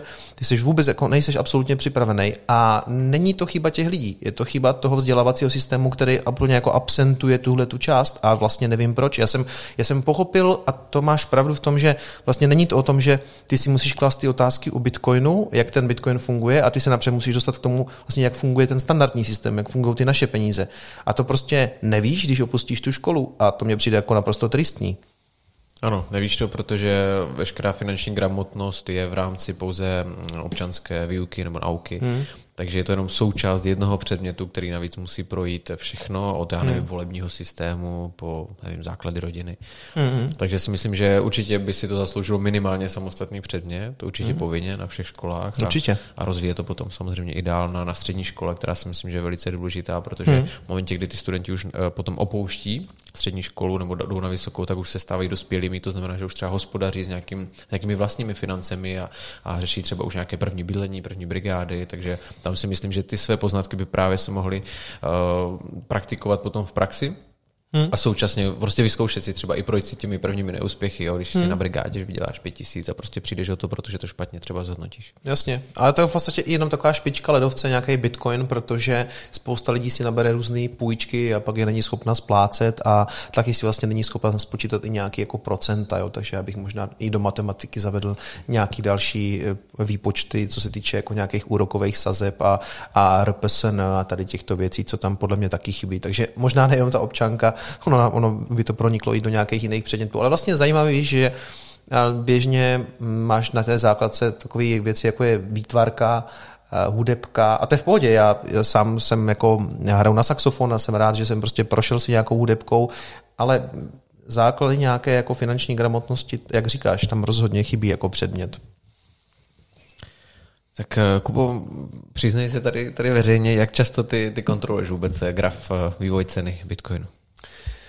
Um, kecal bych, kdybych řekl, že mě to jako nezajímá, je to jedna z prvních věcí, co dělám, když se ráno probudím, tak chci vědět, jako, kolik tam je to čísílko, protože často s tím umí přes noc Aziati docela zahýbat. Oni jsou hrozní gambleři a vlastně my, když tady jdeme spát, tak to do jisté míry jako přebírá ten trh ta Ázie, protože Bitcoin se vlastně obchoduje 24-7, jede to non-stop. Takže mě vždycky zajímá, co s tím udělali. Podívám se a pak podle toho, jako co dělám, když jsem zabraný do práce a něco skutečně jako tvořím, tak mě to nezajímá, nedívám se na to je to spíš taková kratochvíle, když se spíš tak jako nudím, tak, tak do toho kouknu, ale uh, myslím si, abych nekecal, myslím si, že to určitě tak třikrát, čtyřikrát denně, kdy se jako podívám, kolik to je. A když potom třeba vyjedeme s, rodinkou někam na dovolenou, tak naopak třeba už jsem se naučil obecně jako telefon nechávat eh, na hotelu nebo prostě někde ležet a abych se jako skutečně věnoval té rodině, protože já vždycky říkám, že mám pozornost jak zlatá rybka, takže prostě pro mě v poslední době je důležitý eh, ten telefon zahodit a věnovat se jako tomu, co je důležitý. A když se zeptám na to, co může mít eh, největší vlastně vliv na tu cenu, eh, která ovlivňuje potom kurz eh, kryptoměn, hmm. tak co bys tam třeba zařadil? Hele, vlastně to je hrozně jednoduchý, cenu určuje jenom nabídka a poptávka. A na, té, na těch burzách prostě vidíme, jako že to někdo chce kupovat, tak to kupuje, někdo to chce prodávat, tak to prodává, tam, kde se to potká, je ta, je ta nabídka, ale ptáš se samozřejmě naprosto správně, co všechno tu nabídku a poptávku může ovlivnit. A to je dneska spousta věcí, Jednak Bitcoin je volatilní i z toho důvodu, že jako je notoricky přepákovaný. Na těch burzách existuje takový mechanismus, kdy ty si vlastně můžeš půjčit další kapitál a takzvaně to pákovat, takže najednou ta tvoje pozice má vlastně větší kdyby cenu, ty najednou můžeš operovat s obrovským kapitálem, je to hrozně nebezpečný, protože pak stačí malý jako pohyb té ceny a, a tebe to takzvaně zlikviduje, přijdeš o všechno. Rozhodně tyhle ty páky nedoporučuju, na některých burzách jsou i 100 násobný, takže tvůj jeden dolar může mít sto, vlastně eh, hodnotu 100 dolarů. To je první věc, protože je to tak strašně volatilní a sem tam prostě přijde nějaká ta takzvaná velryba, což jsou hráči, co vlastní třeba hodně bitcoinu nebo obecně hodně kapitálu, dají tam velkou objednávku a celý to vymetou, takže vlastně zlikvidují tady tyhle ty pozice, tady těch, eh, řekněme, neskušených traderů. Ale samozřejmě můžeme se bavit dneska i o tom, že žijeme v době, která je hodně ovlivňovaná nějakýma názorama mm, lidí, kteří nás zajímají, říkají jim třeba influenceri.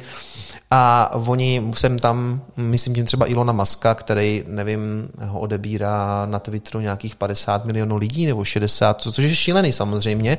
A on, když něco tweetne, tak to ty lidi zajímá, že jo? A tweetnul něco o nějakým Dogecoinu, nikdo pořádně nevěděl, co to je a Dogecoin letěl, jak my říkáme, to the moon, takže až na měsíc. A je to trošku jako zvrácená doba, v trošku jako, já tomu rozumím, ale je, jako svým způsobem je to hrozivý, ale jako úplně přesně to propisuje to lidské chování psychologicky na tom trhu. Jsou to nějaký nový trendy, na které si musíme zvyknout. Na to, že někdo má takovou, řekněme, moc, že něco takového řekne a najednou tím vypompuje cenu. To typicky to dělal ještě John McAfee, který nedávno umřel, nebo respektive spáchal sebevraždu a teď, teď řekněme, že to může být třeba Elon Musk, ale samozřejmě to může být nějaká zpráva, že se něco ve světě světě stalo s Bitcoinem, nebo že byla přijata nějaká nová technologie, teď ho začal používat Twitter, taky to možná té ceně na chviličku pomohlo, Obecně si ale myslím, že tam je spousta lidí, kteří prostě neprodávají ve smyslu, OK, něco se stalo, ale já jsem ten takzvaný hodler a mě to nechává v klidu a těch hodlerů přibývá, takže oni vlastně pořád posouvají spíš to dno. Nejsou ani tak zajímavý to, kam ten Bitcoin může letět, jako spíš, že se posouvají ty spodní ceny. Tato dno se vlastně jako sune vlastně neustále nahoru. A co všechno to ještě může ovlivnit? ono zajímavé je, že spousta lidí si myslí, že Bitcoin je nějak ovlivnitelný, ovlivnitelný a jiný aktiva nejsou. Samozřejmě jsou taky. Prostě dřív se několikrát prasklo na Wall Streetu, že se manipulovala cena zlata přes různé ty, ty papírové úpisy, ty takzvané ETF, cena stříbra, a na Wall Streetu běžně probíhá i to, že jsou tzv. idea dinners, to znamená, že ti velcí hráči z těch velkých hedge fondů jdou spolu na večeři a tam mají nějaký ty ideas, nějaký ty nápady a jeden z těch nápadů může být třeba, hele kluci, tak ten steak byl výborný a co kdyby jsme třeba od pondělí shortovali Teslu, protože nám se to nelíbí. No ale když se ti domluví tady tyhle ty velryby z Wall Streetu, které operují nad obrovským kapitálem a nikdo je u toho nevidí, protože prostě šli někam na večeři a možná se budou tvářit, že tam nic takového neřešili a v pondělí ti to začnou shortovat a začne to padat, tak se ti na to chytne samozřejmě spousta retailových investorů, kteří prostě ztratí nervy, prodají to taky a oni to pak nakoupí někde dole. Jo. Takže ne, ne, jako netvařme se, že jiný trhy manipulovaný nejsou. U Bitcoinu já doporučuji jednu důležitou věc, i když cena prostě lítá nahoru dolů a je ovlivněna všelijakýma vlivama, zachovat klid, vědět, že se taková věc může stát, protože může, může prostě během dvou dnů odepsat 50%, ale vždycky si vzpomenout na to, co říkal ten týpek v podcastu, že to kupoval za 3 tisíce a pak to stálo 45, protože z dlouhodobého pohledu si myslím, že se není moc čeho bát, protože peněz v oběhu bude jenom přibývat, tam prostě není žádná stopka, to se děje od 70. let a Bitcoinu bude jenom 21 milionů. Takže logicky nějaký peníze natečou z dlouhodobého pohledu do něj a já o něho prostě jako strach nemám. Opět velmi nestručná odpověď, promiň. ne, ale já jsem skutečně narážel tady na to, co ty jsi zmínil, a to je ta mm, moc jednoho člověka, který skutečně jedním tweetem, což ještě je v podstatě krátká zpráva, hmm. Eh, může opravdu ovlivnit ten kurz a bavíme se nejenom o Bitcoinu, ale třeba i o těch altcoinech hmm. a podobně. A říkám si, jestli to vlastně není jako nebezpečné, protože zkusme se vžít do jeho role, tak hmm. Eh, samozřejmě by se to dalo poměrně velice jednoduše zneužít. Tak on už dostal jednou klepanec přes prsty od SEC, od toho regulátora, když tohleto, když komentoval ceny své společnosti Tesly. On komentoval, že mu to přijde třeba drahý a to sletělo, nebo že je to levný, tak to vyletělo. Takže on už dostal jenom ten klepanec. A SEC dneska Bitcoin nereguluje, nemá ani moc extrémně jak, nebo samozřejmě na ten trh může nějak dohlížet. Možná tam dřív, dřív nebo později taky přijde klepanec na tyhle ty lidi, jakože tohle to prosím vás nedělejte, ale na regulovaném trhu se to řeší poměrně špatně. Ale jo, je to tak, že v době, kdy dneska um, ten, ten člověk má prostě hodně lidí, kteří ho jako sledují a on je schopen prostě něco takového udělat, ale je to taky z toho důvodu, že ten Bitcoin je pořád strašně malý. Ta tržní kapitalizace je 1 bilion amerických dolarů a oni říkají trillion, protože mají posunutou tu číselnou řadu. Ale eh, zlato je třeba desetkrát větší. Tam je ta tržní kapitalizace někde kolem 10 až 12, podle toho, jaká je zrovna cena, 10 až 12 bilionů amerických dolarů. Takže pohnout s tou cenou je dobré si to představit jako rozbouřený moře, na kterým plave prostě nějaký velký parník, obrovský, se kterým nic moc už nepohne, protože je prostě veliký. A to je to zlato třeba, nebo, nebo akciový trhy, kde je prostě nalitý, to jsou jako biliony a biliony amerických dolarů. A pak je tam ta malá lodička toho bitcoinu, který je vlastně velký jenom jako jeden bilion. Takže když tam prostě přijde někdo s velkým kapitálem, to je jak kdyby udělal velkou vlnu a on se prostě zhoupne. V okamžiku, kdy ten Bitcoin zesílí, bude větší a větší, bude v něm nalitý daleko víc peněz, tak už s ním takhle pohnout nepůjde. A vidíme to i na grafech, že vlastně jako historicky volatilita klesá, čili to, jak to lítá nahoru dolů. Jako jsou tam extrémy, sem tam je tam nějaký zub, kdy prostě teď to taky spadlo o 50% někdy v květnu, stane se to, během pár měsíců se to vrátí zpátky, ale obecně v nějakém čase to fakt jako klesá, protože dřív tam byl třeba flash crash během jednoho dne o 80% úplně na začátku. Takže z toho už jsme snad venku, že ta lodička přece jenom trošku větší. Dokážeš si představit, že by třeba, řekněme, Elon Musk, o tom jsme se tady bavili v poslední době, ovlivnil třeba cenu zlata? Uh, uh, mm, asi zlato, řekněme, není v takovém kurzu uh, na Twitteru, nebo to je tak asi jeho největší, jako uh, řekněme, domovina, teďka tam vyjadřuje své názory. Myslím si, že zlato už má nějaké svoje postavení i jako historický a všichni o něm uh, řekněme, nepochybují, protože je tu s námi pět tisíc let a přece jenom ty kryptoměny jsou takový jako bude z toho něco, má to nějakou budoucnost? A, a lidi jsou v celku nervózní, ani často u nich jako emoce hrají větší roli než nějaký znalosti, takže se tím prostě nechají ovlivnit. Kdyby Elon Musk začal teďka něco tweetovat o zlatě, dost možná by ho pumpnul taky, ale asi ne právě tolik, protože prostě ta kapitalizace je 10, 10, mil, 10 bilionů amerických dolarů Eh, takže eh, bylo by to pro něho daleko těžší samozřejmě hýbat, hýbat s cenou zlata. Může to zkusit, eh, zase bych se bál toho, kdy bude klepat SEC. Mm, jasně, rozumím. Uh, kryptoměny samozřejmě nejsou, ale pouze Bitcoin. My už jsme to tady teďka v té předchozí odpovědi trošku nakousli. Jsou to také altcoiny, to je mhm. od asi Alternative Coins mm-hmm. odvozeno. Uh, možná se dostáváme k mírně eh, takovým slovíčkům, která mohou být pro lidi, kteří v tom nejsou tak zainteresovaní neznámá. Tak mm. možná pokud bys jenom udělal nějaké krátké intro právě k mm. alternativním uh, kryptoměnám. Bitcoin byl první, vznikl v roce 2009, nebo ten návrh vlastně už byl v roce 2008, pak byl spuštěný v roce 2009 a potom samozřejmě ten nápad začali přebírat, řekněme, i jiný projekty, protože Bitcoin byl spuštěný tzv. jako open source, takže má otevřený zdrojový kód a každý do něho může nahlídnout. Takže začaly vznikat různé klony, který ale už nemají, řekněme, úplně ty vlastnosti, protože zaprvé třeba už mají jako známýho tvůrce. Bitcoin je skvělý v tom, že má vlastně toho anonymního tvůrce, takže s ním nikdo právě nemůže manipulovat z pozice právě toho tatínka, protože my nevíme teďka, kdo je Satoshi a jestli třeba by se k tomu nevyjadřoval jako Elon Musk právě k Tesle, u většiny altcoinů, čili tady těch mincí nebo projektů, které vznikly až po Bitcoinu, eh, vlastně u všech známe tvůrce. A třeba vznikl Litecoin, to je jako hodně takový klon Bitcoinu, který má akorát víc mincí, nemá 21 milionů, ale 84 milionů, čtyřikrát víc. A známe, víme, že jeho majitel, jeho, no v podstatě to byl trošku majitel, jeho duchovní otec eh, Charlie Lee měl velké množství těch mincí a pak v roce 2018 nebo na konci roku 17 řekl, že všechno, co měl, prodal a do jisté míry tím zhodil i cenu toho, toho Litecoinu a to je právě něco, co jako u těch altcoinů vždycky bude trošku problém. To je, to je jako první věc. Plus další věc, některé altcoiny tvrdí, že chtějí dokázat trošku něco jiného než Bitcoin a že ten princip toho takzvaného blockchainu dokážou využít i pro nějaké jiné věci. Jako typické příklady třeba Ethereum, který má nějaký smart kontrakty, nějaký chytrý smlouvy. To už se právě pouštíme na úroveň jako řekněme nějakých jako pokročilých kryptoměnových jako načenců a Pomocí tady těchto chytrých smluv tam vlastně může docházet k nějakým jako složitějším operacím s tím, co se s tím Ethereum může dít. Ale zase, my víme, že u Etherea jsou nějací tvůrci, kteří navíc jako na začátku vlastně celou tu nabídku předtěžili, tu tehdejší nabídku předtěžili, do jisté míry si toho medvěda nakrájeli a něco jako prodali vlastně do toho oběhu. Takže může na něčem takovým jako do budoucna vzniknout vlastně jako nezávislá měna, jako může, ale řekl bych, že celková ta důvěra už je taková, že, že, ta, že se nemůžeme bavit úplně o nějaké férové distribuci. A navíc další problém Etherea je, že nemá určený, kolik těch mincí bude. Tam vlastně jede inflace do nekonečna, i když oni teďka přišli jak kdyby s nějakým návrhem, kdy částečně nějaký mince pálí a to je právě zase, už se dostáváme jako do, jako do, do extrémních jako, uh, takových jako zákoutí tady těch altcoinů, ale třeba tam prostě u, u Etherea skutečně není nastavený, kolik ho jednou bude. A těch altcoinů dneska jsou tisíce. Když půjde člověk se podívat na tzv. CoinMarketCap, to je stránka coinmarketcap.com, tak já už ani nevím, kolik jich tam je. 10, 12 tisíc a všechny ty projekty něco slibují. Většina, to, co já jsem sledoval, aby bylo jasno, já jsem začínal v podstatě jako altcoiner. Já jsem přišel do toho trhu v roce 17-18 a říkám si, tak už to chápu, ten bitcoin, ale bitcoin je drahý, ten já si nekoupím.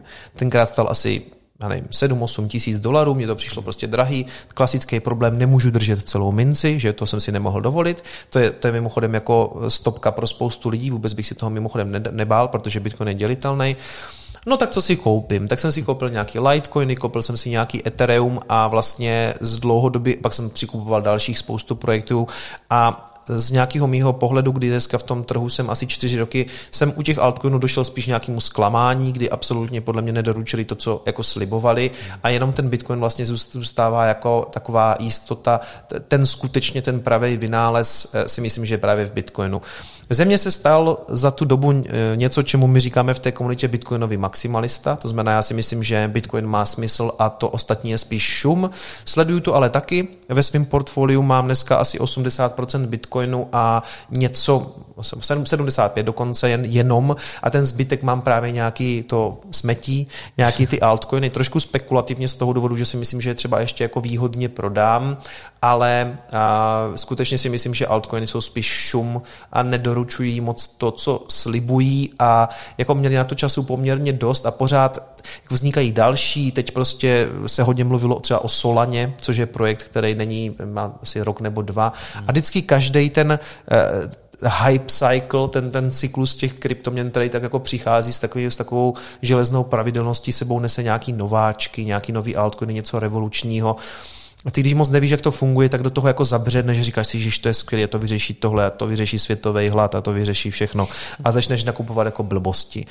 A já jako u nováčku bych se určitě držel toho, že hlavně Bitcoin, jako třeba, toto není investiční rada, přátelé, ale určitě bych se držel toho, že z velké části bych chtěl držet jako Bitcoin a OK, pak se teda můžu rozhlídnout možná po nějakých jako příležitostech, ale jako podle mě neprohloupí ten, kdo půjde prostě 100% do Bitcoinu a vůbec zbytek nebude zkoumat. Já jenom vím, že ty lidi od toho pokušení jako neudržím, já jsem to dělal taky. Hmm. Začínal jsem s tím, že jsem žádný Bitcoin neměl, postupně jsem ho začala přikupovat a dneska jsem na nějakých 80 nebo 75%. Je to, altcoiny jsou trošku jako nebezpečná hra, hra, ale vydělat se na nich určitě dále, dá se na nich taky jako extrémně schudnout. A znám spoustu lidí, kteří vyměnili spoustu svých bitcoinů za altcoiny. To je příběh třeba Čeňka Stýbla, který prostě začal takhle takzvaně shitcoinit a vyměnil hodně bitcoinů právě tady do těch alternativních měn a ty šly postupně všechny skoro na nulu a on odepsal nějaký bitcoiny úplně zbytečně.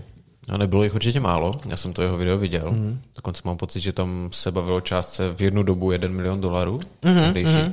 Takže skutečně... On dokonce jsem nadříkal, že jednu chvilku těch bitcoinů měl snad 80 a vlastně o ně víceméně přišel. Uh, no jasně, uh, kdo...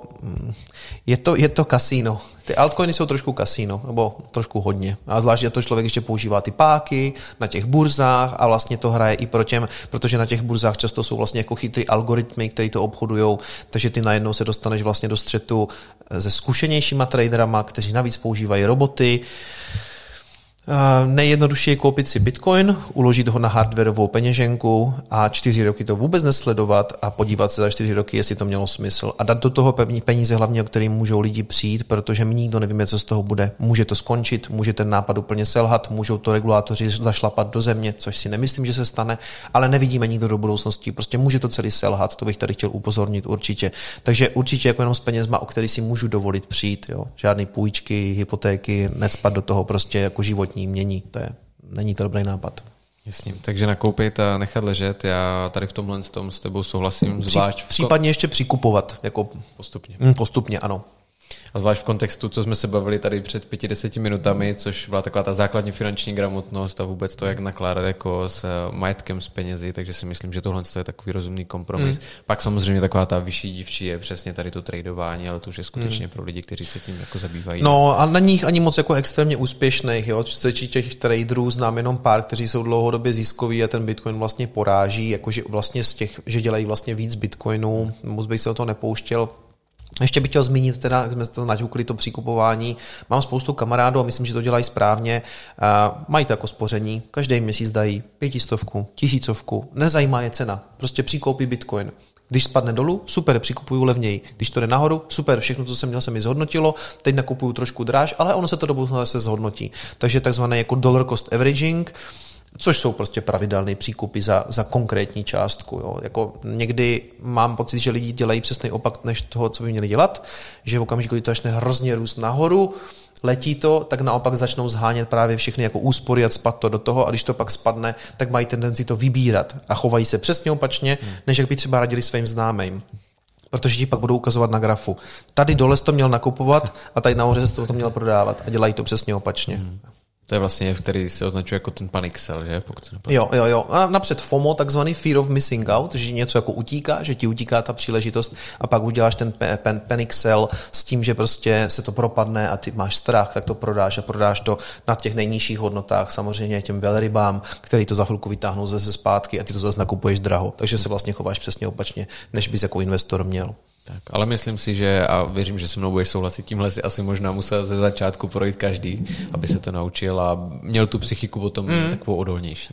Já jsem naštěstí jako vždycky držel, co se týče Bitcoinu. Jako nakupoval jsem všelijak a možná jsem nakupoval, když to šlo nahoru, už jsem viděl, jak to letí nahoru a kupoval jsem, ale nikdy jsem neprodával. Já jsem vlastně, já jsem prodával až teďka na jaře, když to fakt letělo nahoru, tak naopak, co všichni zase jako nakupovali, tak já jsem měl nějaký úrovně na 40 tisících a na 60, kdy jsem něco málo likvidoval. Bylo to celkově asi asi 8% toho, co jsem držel, ale zase mám nějakou strategii, o které vím, že ji chci jako dodržovat, takže jsem po ní prostě úplně chladnokrevně jel. Ale není to pro mě o tom, aby si to lidi špatně nevyložili, že jsem to nakoupil a teď to chci všechno prodat. Já jenom vím, že když to takhle letí nahoru, tak se třeba části zbavím, ale třeba 50% bitcoinu, co držím, nikdy neprodám, prostě toho, co já mám, protože si to prostě nechám, nechám to svým dětem, nechám to jako spoření, mám to na důchod a myslím si, že mimochodem je to daleko větší jistota, než se spolíhat na stát, který naší generaci možná už žádný důchody nedá. No, to je jeden velký otazník. Jak to no, to možná, co je, co je rizikovější, spolíhat se na to, že dostaneme důchod, nebo že tady bude Bitcoin, rozumíš? Možná zvážit nějakou aspoň tu stovečku, dvě stovky, možná z toho nic nebude a možná to se to ukáže jako hodně dobrý nápad. Hmm. Eh, ty už si tady zmínil i jeden zase z těch cizích eh, pojmů, byl to, byl to tedy ten shitcoin, který hmm. už si tak nějak uvedl do kontextu. Eh, co když zmíním další takové cizí, se kterými se tedy lidé mohou setkat, a to například stablecoin, memecoin, scamcoin?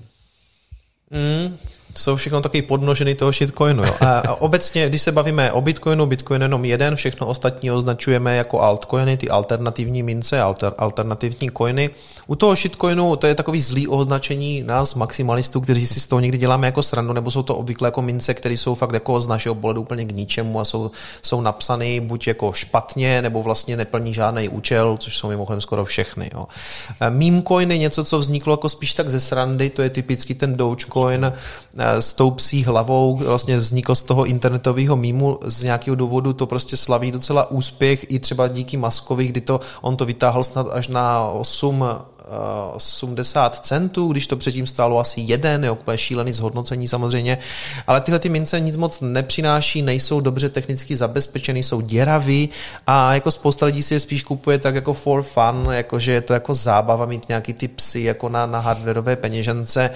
Um, pak jako těch meme coinů letos vzniklo dost, nějaký Shiba Inu a vůbec obecně spousta těch psů a, a já už ani nevím, jak si ty věci jmenují, já už to nestíhám jako všechno sledovat. To jsou ty zvané meme coiny, ještě zmiňoval stable coiny, to jsou to jsou, řekněme, mince, které mají nějaké opodstatnění. Je to mince, která taky funguje kdyby na blockchainu, ale drží si dolarovou hodnotu, vlastně, nebo nějakého jiný, nějaký, nějaké jiné fiat měny. Je tam kvůli tomu, že uh, s těma fiat měnama se trošku hůř dělá kvůli tomu, že jsou vlastně jako regulovaný a nebylo možné je nějak jako jednoduše rychle přesouvat mezi burzama, takže vlastně vznikl systém, kdy eh, tyhle ty mince na blockchainu si vlastně posíláme třeba mezi těma burzama, zároveň je kdykoliv můžeme směnit, protože jsou krytý, jak kdyby americkým dolarem, který mimochodem není krytý ničím, jo, to je to celý jako vtipný. Ale ty pak prostě přijdeš a někde musí být na hromádce ta hromada těch peněz, která kryje právě hodnotu tady těch stablecoinů.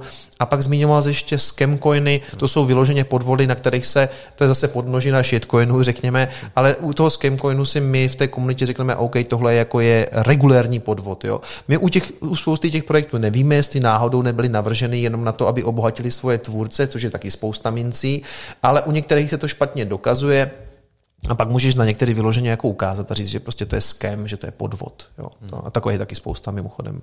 To jsou obvykle pyramidy, letadla jako typický, no, který prostě mají tomu majiteli přinést nějaké jako bohatství a bydlení v Kostarice.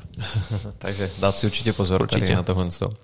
A teď trošku se vrátíme zpátky k tobě, protože pro ty, kteří tvůj kanál nesledují, ale začali by, tak se můžou setkat s jedním eh, pojmem a ten je možná čistě tvůj a ten budu taky rád, když je objasníš. A je to pojem zelený dildo. A, ah, OK, to jsem někde řekl, no.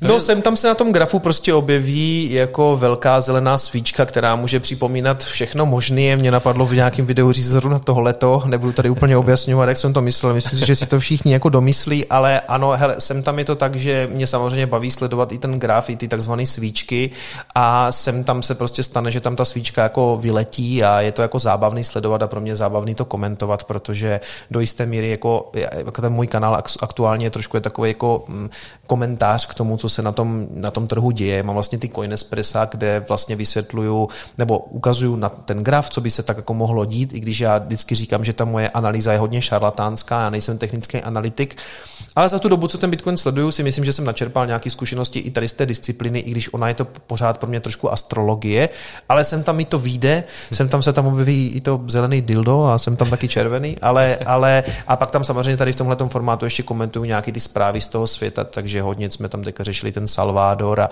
obecně rozvoj Lightningu a vůbec tady tyhle ty novinky, co se jako dějí a pak mám vlastně streamy, streamuju vlastně každý úterý, teďka byly to, byly to neděle, teď jsem to přesunul i kvůli rodině na úterky a ještě sem tam vznikají fundamentální videa, těch teďka tvořím teda málo a komunita mi to dává docela sežrat a mají pravdu, ale já jsem vlastně vybudoval takovou sérii na úvod do Bitcoinu, úvod do btc.cz je celý takový playlist, eh, kde je to vlastně video po videu vysvětluju, jako bit, jak Bitcoin funguje, takový ty, jako ty um, zkrátka, zkrátka, o čem ten Bitcoin jako je a dneska, dneska právě to hodně o těch streamech a hodně o těch coinespressech na ty eh, technický, fundamentální videa už nezbývá tolik času, ale zase se k ním chci vrátit. No a když eh, děláš ty streamy, což jsou vlastně živá vysílání, abychom taky případně objasnili, tak uh, máš třeba ty ještě vůbec trému takhle, když jdeš někam na natáčení? Vždycky. Vždycky máš? Vždycky. Já jsem um, introvert a trémista, i když to tak možná nevypadá, už jsem se docela jako oťukal a i celý ten kanál byl hodně pro mě o tom, že jako vystoupím ze své komfortní zóny, že začnu dělat něco, co mi třeba není úplně tolik příjemný nebo nikdy nebylo. Já jsem se děsil vždycky na všech vystoupeních, já jsem chodil do Zušky vlastně na klavír a na flétnu a potom na klarinet a potom na saxofon. Jakýkoliv veřejný vystupování pro mě bylo vždycky jako tréma, pak jsem se hodně otrkal, když jsme měli reggae kapelu, hráli vlastně s kapelou Zion Squad docela jako hodně. To bylo fajn, ale nemusel jsem mluvit a navíc jsem se schoval na zazbytek toho bendu, že jo? protože když jsi v dechové sekci jeden z nástrojů, tak vlastně na tebe nikdo moc jako nevidí. A dneska mám trému vždycky, když něko někam jdu, takhle i na tenhle ten podcast jsem byl trošku nervózní, musím říct, že to už se taky jako zlepšuje, jak teďka v poslední době toho absolvuju docela dost, protože Bitcoin je docela v kurzu tak jsem byl na hodně podcastech a člověk si tak nějak jako zvykne. A vlastně teď byla velká konference, kde zase jsem živě vystoupil před vlastně ten sál, kde bylo 700 nebo 800 lidí, to jsem byl hodně malinký, tam jsem se jako hodně bálít, to, to byla nervozita a navíc to živé vystoupení ještě něco jiného, než když my jsme tady dneska prostě spolu sami, tak je to jako v celku v pohodě. Ale eh, jsem nervózní teďka do teďka vlastně před každým tím streamem, kdy mám mít a zapnout to, protože vím, že na tom počítadle se zase zjeví, že mě sleduje třeba 2000, 3000 lidí, to, to, to bývá teďka na posledním streamu bylo přes 2000 lidí live. A přece jenom je to trošku jako pro mě, pro introverta přijatelnější, že nejsou se mnou v té místnosti, tam by se stejně nevešli, ale, ale je, to, je to trošku děsivý, když na tom streamu se rozsvítilo třeba i 5,5 tisíce lidí, to už jako je docela jako menší hala, jo, ale eh, jo, nervozita pořád zůstává pro mě. Ale bojuju s tím. A třeba dneska tady tím pivem, moc děkuju. Jasně, určitě nemáš za co. A teď nám ještě prozrať, samozřejmě ne vždycky se všechno podaří tak, jak má. Ty jsi zmiňoval, že těch různých technických uh, a různých problémů při natáčení uh, máš na celou knihu, tak jak kdyby znám nějaké ty nejzajímavější možná takhle veřejně prozradit. No, ty když streamuješ, tak vlastně řešíš několik věcí. Jako musí ti správně jet internet, musí jet ten vysílací software, musí ti jet správně zvuk a ještě v tom zvuku já do toho míchám jako muziku. Sem tam mám připojenýho hosta na dálku přes nějaký Zoom nebo Skype, takže tohleto spojení, aby to spojení správně lezlo do toho vysílacího softwaru světla, teď aby počítač žil, teď má, já mám Windowsy, takže to jsou stovky různých ovladačů, všech těch udělátek, co já tam používám, to je ovladač toho streamu a klávesnice, myš, to už jsou takové drobnosti, ale i to se třeba umí jako pokazit, že najednou, třeba na jednom streamu mi prostě vypla myš, protože bezdrátová došly v ní baterky. Já jsem to dojel nějak bez toho, ale jako typicky se mi stalo, že jsem byl spojený eh, s Pavlem Moravcem z Brains, už jsme byli nachystaní a teď jsem dal vysílat a najednou to prostě celý kleklo a napsalo to, že je potřeba nainstalovat nový ovladače grafické karty. Absolutně netuším proč. No, tuším, protože těsně předtím jsem stáhl novou verzi toho vysílacího softwaru A on, než jsem zmáčkl jako jít live, tak nic takového nepsal, až potom prostě napsal, no a já jsem musel stáhnout nový ovladače na grafiku, celý to, celý to ještě jako nainstalovat, pře, restartovat a začínali jsme asi s desetiminutovým spožděním. Nebo se mi stalo, že jsme měli hosta a u něho byla bouřka, takže mi vypadl a prostě čekal jsem, než, než se naskočí jako prout a teď to je takový to děsivý, jestli ti popadaly jako nějaký stromy na vedení, jestli to jako rozjedem, anebo jestli to byl jenom dočasný výpadek. Nakonec se připojil zpátky. A stream 14 dní zpátky, nebo týden zpátky, měl jsem tam Karla Wolfa, který píše pro Forbes, taky spojenýho online, a najednou se mi sekl a najelo to a vypadl úplně, tak mu píšu, co se stalo a mu normálně odešel notebook, jako v rámci toho streamu. Notebook, který používá třeba 2-3 roky normálně na mhm. práci, všechno na něm funguje, tak si vybral ty dvě hodiny, co my spolu budeme streamovat a odešlo v něm SSDčko, disk. A normálně konec a hodilo mu to modrou smrt z Windowsu a musel nahazovat to. No a co, co s tím chceš dělat? No to jsem říkal, to jsem na tom streamu měl 2000 lidí, a tak jsem si říkal, no tak pošlu je spat, nebo tady ještě chvilku budu sedět a něco povídat, tak jsem si říkal, tak ještě tak 10 minut něco povím a asi to vypnu.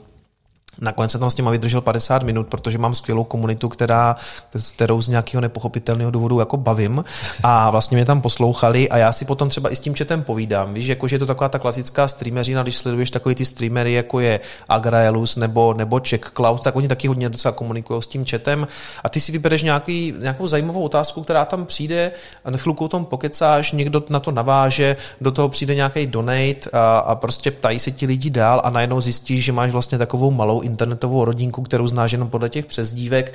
Pak ještě z Discordu, s některými jsem se už jako potkal jako in real life, takže už jsem se s nima seznámil, takže mm. jsou to už skutečně jako trochu moji kámoši. A je to jako hrozně fajn, že kolem toho vlastně vzniká taková banda lidí, kterou, kterou to zajímá a dostane se to i do stavu, kdy je nezajímá třeba už jenom ten Bitcoin, a trošku je začne zajímat i ty jako člověk, jo? takže si s tebou vlastně pokecají na tom streamu, já si tam dám pivo, pak to vypnu a jdu spát. No. Takže je to vlastně, na, na co já bych si mohl stěžovat. Ani nemusíš chodit do hospody. Přesně. No. A je třeba tahle ta komunita něco, co tě vlastně žene dál, nebo jaké jsou třeba hlavní, hlavní motivace k tomu pokračovat v téhle práci? No já hlavně vidím, jaký to má efekty na lidi. To mě jako strašně baví, nebo vidím, že mi spousta lidí fakt chodí vrátit tu, tu zprávu, kterou, nebo zprávu. Přijde mi říct, že jsem jim ten Bitcoin fakt vysvětlil, že si mysleli, že je to hloupost, že to, že to nebude fungovat, že, že to je nějaký skem, nějaká pyramida a že sjeli ty moje videa a nakonec se to úplně jako připoutalo a teď se mi prostě stalo, že mi přišel velký donate na streamu třeba tisíc korun a napsala mi tam slečna, že se mi změnil život. A to prostě, to se ti hned tak nestane. Jo? A, a jako to jsou věci, které jako z, mý, z mýho pohledu jako dávají strašný smysl, že můžu takovou věc dělat. Teď jsem byl na konferenci a lidi, zase ty lidi vidíš jako v reálném životě, nejenom za tím počítačem a taky za mnou chodili a třeba za mnou přišli, jenom mi podali ruku a říká díky, já jsem ti chtěl jenom poděkovat. To je všechno čau. A šli jenom, jako, a to prostě, když se ti to takhle vrací v tom reálném životě, mi tam, tam pán donesl prostě sadu piv a chtěli se se mnou vyfotit, chtěl jsem, podepisoval jsem knížky, které jsem nenapsal, protože jsem žádnou nenapsal, ale, ale e, knížka vynález jménem Bitcoin, kterou já prodávám v e-shopu a přišla za mnou slečna, jestli to podepíšu. A já říkám, a že jo, ale jestli že jsem to nenapsal. On říká, jo, ale to já vím, ale pro mě jsi hrdina. A jako, ne, že bych to dělal jenom tady z těch pohnutek, jako že chci, aby mě říkali lidi, že jsem hrdina, to nejsem. Myslím, že hrdin, hrdinové vypadají jinak. Hrdinové jsou, já nevím, třeba Vinton, který dostal nějaké jako děti do bezpečí e, do Británie, já se necítím jako nějaký hrdina, ale jako radosti to samozřejmě udělá a vidíme, jak se to jako vrací z té komunity a, a i další věc, na té, na té konferenci jsem viděl, že za mnou chodili lidi s tím, že říká, říkají, já teďka dělám do Bitcoinu, to, já dělám tuhle aplikaci, já píšu tuhle knížku. A spoustu lidí, neříkám, že by jako vyloženě inspirovala ta moje práce, to asi ne, ale spousta lidí začala přemýšlet o tom, že tomu Bitcoinu může nějakým způsobem pomoct tím, co oni umí. Takže vytvářejí aplikace, píšou knížky, dělají články, natáčí nějaké svoje videa a jako ten, ten uh, celý organismus bitcoinový roste a já můžu mít aspoň dobrý pocit, že jsem tomu možná trošku přispěl a to mě asi žene dál. No. A baví mě to, baví mě pořád ty streamy, baví mě ta komunita, baví mě ty videa, baví mě prostě dělat ty videa vtipný, protože do jisté míry, já jsem všechno podstatný na tom kanálu už asi řekl, to jako ty zásadní věci mm. a teď jsem jako trošku takovej třídní šašek té komunity, víš, jakože do toho jsem tam stříhnu nějaký blbosti, co najdu na internetu, ty memečka nebo, nebo mýho oblíbeného streamera Novbyho z Ústí nad Labem. A takový jako, a, každý si, můžeš si v tom prostě najít, co chceš a ta komunita mě v tom podporuje i finančně, tím, že mám nějaký Patreony, kteří to vlastně do jisté míry platí a posílají donaty a já můžu prostě dělat, co mě baví a někdo to zaplatí a u toho ještě jsem schopen si přivydělat nějaký bitcoin, takže pro mě je to win-win jako z mnoha, z mnoha úhlů. Hmm. To je určitě ideální situace. Jednak Naprosto. Živit se tím, co tě baví, ale hlavně, že máš kolem sebe takhle, takhle fajn lidi. A oni, předpokládám, se asi nedají úplně paušálně rozdělit do nějakých kategorií, ať už věkově nebo řekněme sociálním zařazením. Je to, předpokládám, takový pestrý mix. Mm-hmm, jo, ale řekl bych, že většina těch lidí eh, se tak jako hodně motá podle toho, mm, podle toho zhruba, co jsem jako já. Jsou to, hodně jsou to kluci, je to míň holek, je to jako, uh, YouTube mi ukazuje něco jako, že ženských dívaček mám něco jako 2-3%. Na tom Chaincampu to tak úplně nevypadalo, tam bylo jako hodně holek, ale byli tam třeba i s přítelem a, nebo s manželem, ale bylo vidět, že už se, se orientují, není to prostě už jenom chlapská záležitost, ale hodně těch uh, kluků, řekněme, nebo jsou to tak borci toho mýho věku, 35 ale mám tam i podnikatele, prostě 40 50 spousta lidí, kteří prostě třeba s firem teďka chtějí ukládat část toho, co vydělali právě do Bitcoinu, naopak proti tady těmhle těm podnikatelům, což jsou často třeba padesátníci, eh, kteří částečně to třeba měli ve zlatě a teď se diverzifikují i do Bitcoinu, tak tam mám 11 letý, 12 letý kluky, kteří prostě v tom nemají moc peněz, ale baví je to jako, jako technologicky třeba a taky si třeba říkají, hele, jsem tam měl kluka, říká, že si teďka koupí Bitcoinu za 15, aby jednou mamce mohl koupit dům.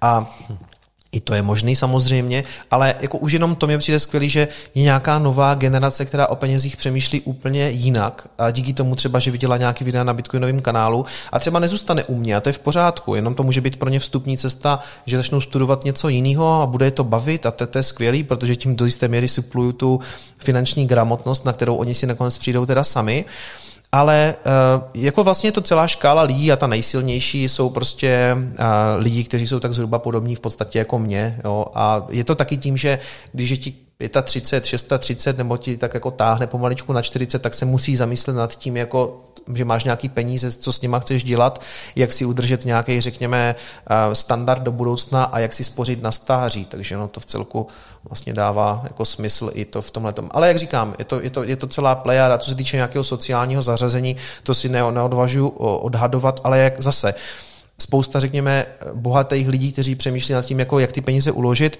spousta, řekněme, neúplně bohatých lidí, kteří zase přemýšlí o tom, jak, jak si právě naspořit v Bitcoinu něco do budoucna, takže taky bych to úplně jako nějak, ne, nejsem to schopen jako nějak zařadit. Jsou to víceméně všichni, já jsem za to rád. Mm-hmm. Bavíme se tady o nějakých penězích, nějakých kryptoměnách. Já mám pocit, že, a vyvrať mi to, jestli se pletu, ale třeba eh, bavit se třeba konkrétně o nějakých zůstacích eh, na těch eh, kryptoúčtech se úplně asi nedělá. Mm, tak jak bys asi nikde nevykládal, kolik máš na účtu, tak není dobrý vykládat, kolik máš bitcoinu. A i z toho důvodu, že do budoucna, kdybys to někde řekl nebo ukázal ty, ty adresy, tak jsou jako veřejně vlastně stopovatelné nebo jsou mm. zkrátka vidět a dost možná jim poroste cena a začne se stávat možná nějakým cílem eh, pro někoho, mm, zloděje nějaký nebo nějaký jako zlí lidi, kteří by toho třeba potom chtěli zneužít, takže určitě to není dobrý nápad to někde vykládat. No. Ale stejně tak to může mít i ten opačný efekt, že si třeba někdo může představovat, že, a nemyslím tebe konkrétně, hmm. ale třeba někdo má jako hodně naopak těch, těch eh, mincí a opak je třeba pravdou, že spíš takový koníček a něco, čím se baví. Jo, a tak pro spoustu lidí to může být takový flex, jako že to ukážou, kolik jich jako mají, aby jako machrovali. Mně se taky stalo, že mi přišel jako velký donate a možná jsem se tenkrát taky chtěl trošku jako pochlubit nebo to říct, ale ta adresa stejně byla veřejná, já jsem ji měl jako donatovou pod hmm. každým videem a taky jsem chtěl tenkrát poděkovat tomu člověku, který mi vlastně poslal ten bitcoin a, a bylo to taky symbolický navíc, jo, ale rozhodně jako žádný další jako adresy, který samozřejmě vůbec nemám, um, tak nikde neukazuju, protože to je moje věc a každý by to měl brát úplně stejně. Prostě to jako je to nějaká základní, eh, nějaký základní zásady soukromí bys měl asi respektovat. Nejenom třeba kvůli sobě, ale i třeba kvůli, kvůli své rodině. Mm-hmm, jasně. A ty mimo videa, která vlastně natáčíš na svůj kanál a celkově eh, kompletní content, který tam eh, lidé mohou najít, tak máš také svůj merch, což mě eh, vlastně milé překvapilo. Tak prozradit, co všechno vlastně máš na více s bitcoinovou tématikou. Mm, já jsem zjistil vlastně, že nikdo takového, nic takového nedělal. Já jsem si sám chtěl něco takového pořídit, abych to třeba nosil i na kanálu a najednou jsem zjistil, že těch věcí moc není nebo nejsou moc kvalitní, takže jsem začal napřed dělat nějaký plecháčky, hrnečky, trička, následně čepice vlastně s výšivkou toho Bitcoinu jsem zjistil, že vlastně na začátku jsem nechtěl dělat úplně svůj merch jako bitcoinový kanál, ale že vlastně jsem chtěl spíš vytvořit merch tomu bitcoinu jako takovému. A taky mi bylo jasné, že se to možná bude líp prodávat. Jakože spousta lidí prostě ten merch s tím bitcoinem prostě bude chtít ne kvůli nějakému kicomovému bitcoinovému kanálu, ale tím, že prostě se stotožnila nějak s tou značkou toho bitcoinu. A takže je tam, jsou tam půl litry, protože já jsem známý tím, že na těch streamech jako popijím pivko, tak jsem si potřeboval vyrobit půl litr, který tím pádem jsem začal prodávat taky. A teďka mám, mám krásnou sportovní mikinu, kterou pro mě dělali v Brně, vymysleli ve společnosti Atex a vlastně oni šijou i pro Český olympijský tým, nebo mm. pro biatlonisty, myslím, šijou. A jako to je jako super jako sportovní materiál, prostě dá se to srovnat s něčím jako, jako je Nike nebo Adidas, jo, jako to fakt jako super. A druhou mikinu tam mám polštářky, ponožky, peněženky, ale všechno, co mi tak napadlo a chtěl bych tady říct, že to často nebylo o tom, co mě napadlo, ale že přišel dodavatel, často lidi, ve 100% toto snad tak bylo, možná jenom u toho hrnku to tak není, a byli to lidi, kteří sledovali ten kanál a, a napsali mi sami, hele, my děláme tohle, nechceš to, my pošlem nějaký vzorek. A já jsem často s tím měl velmi málo práce s tím, že jméno jsem řekl, jako jo, já bych si představoval tohle, něco jsem jim poslal, nebo poslal jsem jim, oni jim poslali, chtěli vždycky v křivkách eh, to logo Bitcoinu, který se dá stáhnout z internetu, to jsem jim poslal, já jsem vždycky oni to vrátili, já jsem řekl, to je moc malý, to je moc velký, upravili jsme to. A vlastně většina mých dodavatelů, 90% vlastně přišla sama z toho kanálu a tak se zase ta komunita propojuje. To je něco, co mě jako hrozně baví obecně, že můžu i propojit nějaký lidi, kteří se mě jenom zeptají, třeba píšou mi lidi těžba, kde se sehnat ty ASIC minery. A já už znám člověka, který to dělá, pošlu je tam, já mám méně práce, já jsem propojil, win-win. Hmm, to je krásný. Super.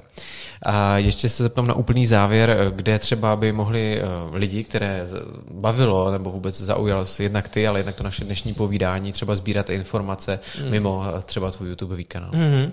Určitě výborný knížky od Dominika Stroukala, nejenom vlastně napsal eh, Bitcoin a jiné kryptopeníze budoucnosti, to je jedna z těch knížek, ale napsal třeba i ekonomické bubliny, kde je docela dobrý si počíst eh, o tom, jak historické bubliny jako vznikaly a vznikají. A Dominik je velký fanoušek kryptoměn.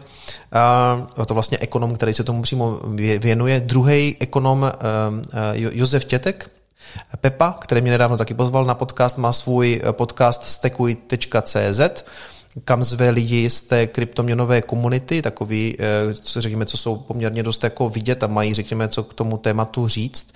A takže stekuj.cz, Josef Tětek, pokud lidi zajímá třeba i nějaký obecnější investování, přehled o nějakým a řekněme eh, akcie, pozemky, zlato, tak můžu doporučit ještě svého kamaráda z Brna, který má kanál Investoka, píše to Investocka, a e, tam se vlastně řeší jako všechno možné, právě všechny tyhle ty aktiva. Máme skvělý web CryptoDoupě.cz, to, to dělá můj hlavní moderátor z Discordu, kde vlastně do jisté míry to, co já říkám ve videích, tak se snažil dostat do jednoho stručného webu, že člověk je hodně zahlcený těma informacemi a ne všichni mají rádi video, takže nemusí jenom ke mně na Bitcoinový kanál, ale můžou na CryptoDoupě.cz, kde je přehled nějakých jako těch základních informací, jak koupit, kde držet, jak to bezpečně držet, jak to nepřijít, Eh, nějaký základní informace o daních a tady těchto věcech.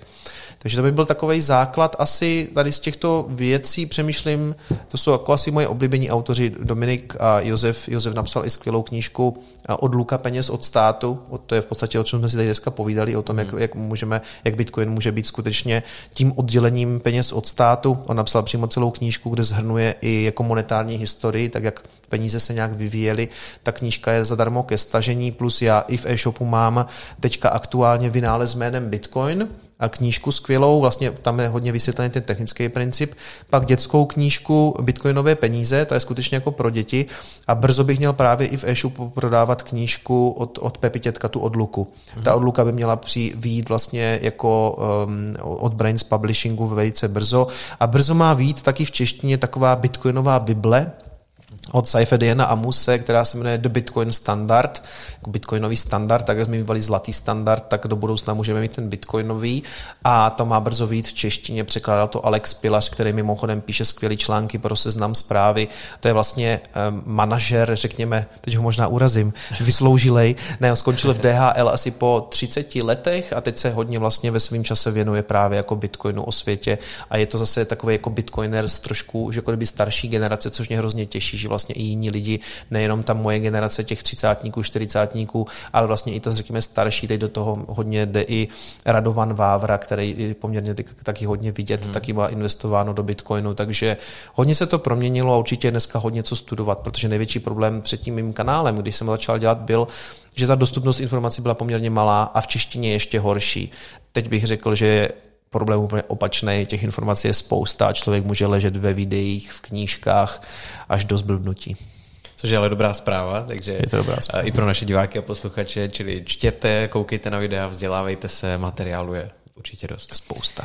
Tak a my bychom na závěr měli říct, že jsme si společně připravili také soutěž a bude to vlastně o část z věcí, které ty si tady prezentoval a které vlastně prodáváš i v rámci svého e-shopu, jestli to tak můžu mhm. říct, mm-hmm. tedy o tvůj merch. Budeme tady soutěžit o jeden polštářek bitcoinový a tak, tak. také bitcoinové ponožky. A určitě bychom měli prozradit, co pro to naši diváci a posluchači mohou udělat. Takže my jsme společně vymysleli takovou soutěžní otázku, na kterou vlastně nikdo v tuto chvíli nezná úplně tak přesně odpověď. A soutěžní otázka zní tak, protože 31. října bude mít Bitcoin 13. narozeniny. Ano, od uvedení toho nápadu, toho white paperu takzvaného. Tak, takže eh, si naši milí posluchači a diváci zkuste typnout, eh, jakou hodnotu bude mít Bitcoin. Eh, nedáme to teda k tomu 31. říjnu, ale protože má 13. narozeniny, tak k 13. říjnu, jakou hodnotu bude mít Bitcoin.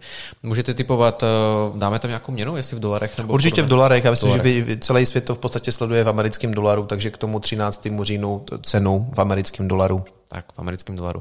A na závěr ještě doplním, správnou odpověď nám pište na Facebook, eh, do komentářů pod tohle video, no a my toho 13. podle aktuální ceny eh, vylosujeme výherce, kteří pravděpodobně budou nejblíž, nepředpokládám, hmm. že by to někdo trefil úplně přesně. Uvidíme. Aktuální cena se dívám teďka je 45 tisíc dolarů, já bych to přátelé typoval spíš výš. Takže malá indicie hmm. od mého dnešního hosta, tím byl Jakub Vejmola alias Kicov. Kubo, chtěl bych ti moc poděkovat za to, že jsi přijal pozvání, dorazil jsem k nám do studia. A ještě, než skončíme, tak ty tady byla řeč o ponožkách, my taky eh, jedny vlastní tady eh, máme, takže ty prosím přijmi ode mě jako dárek. Super, Možná moc. tak trošku na výměnu a, a bude to taková malá památka pro tebe na cestu zpátky do prostě. Já moc děkuji Lukáši, bylo to super povídání. Díky, ať se ti daří. Tak jo, tak děkujeme, loučíme se také s našimi diváky, mějte se hezky a s dalším podcastem se na vás budeme těšit zase za týden. Do té doby se mějte hezky, ahoj. Ahoj.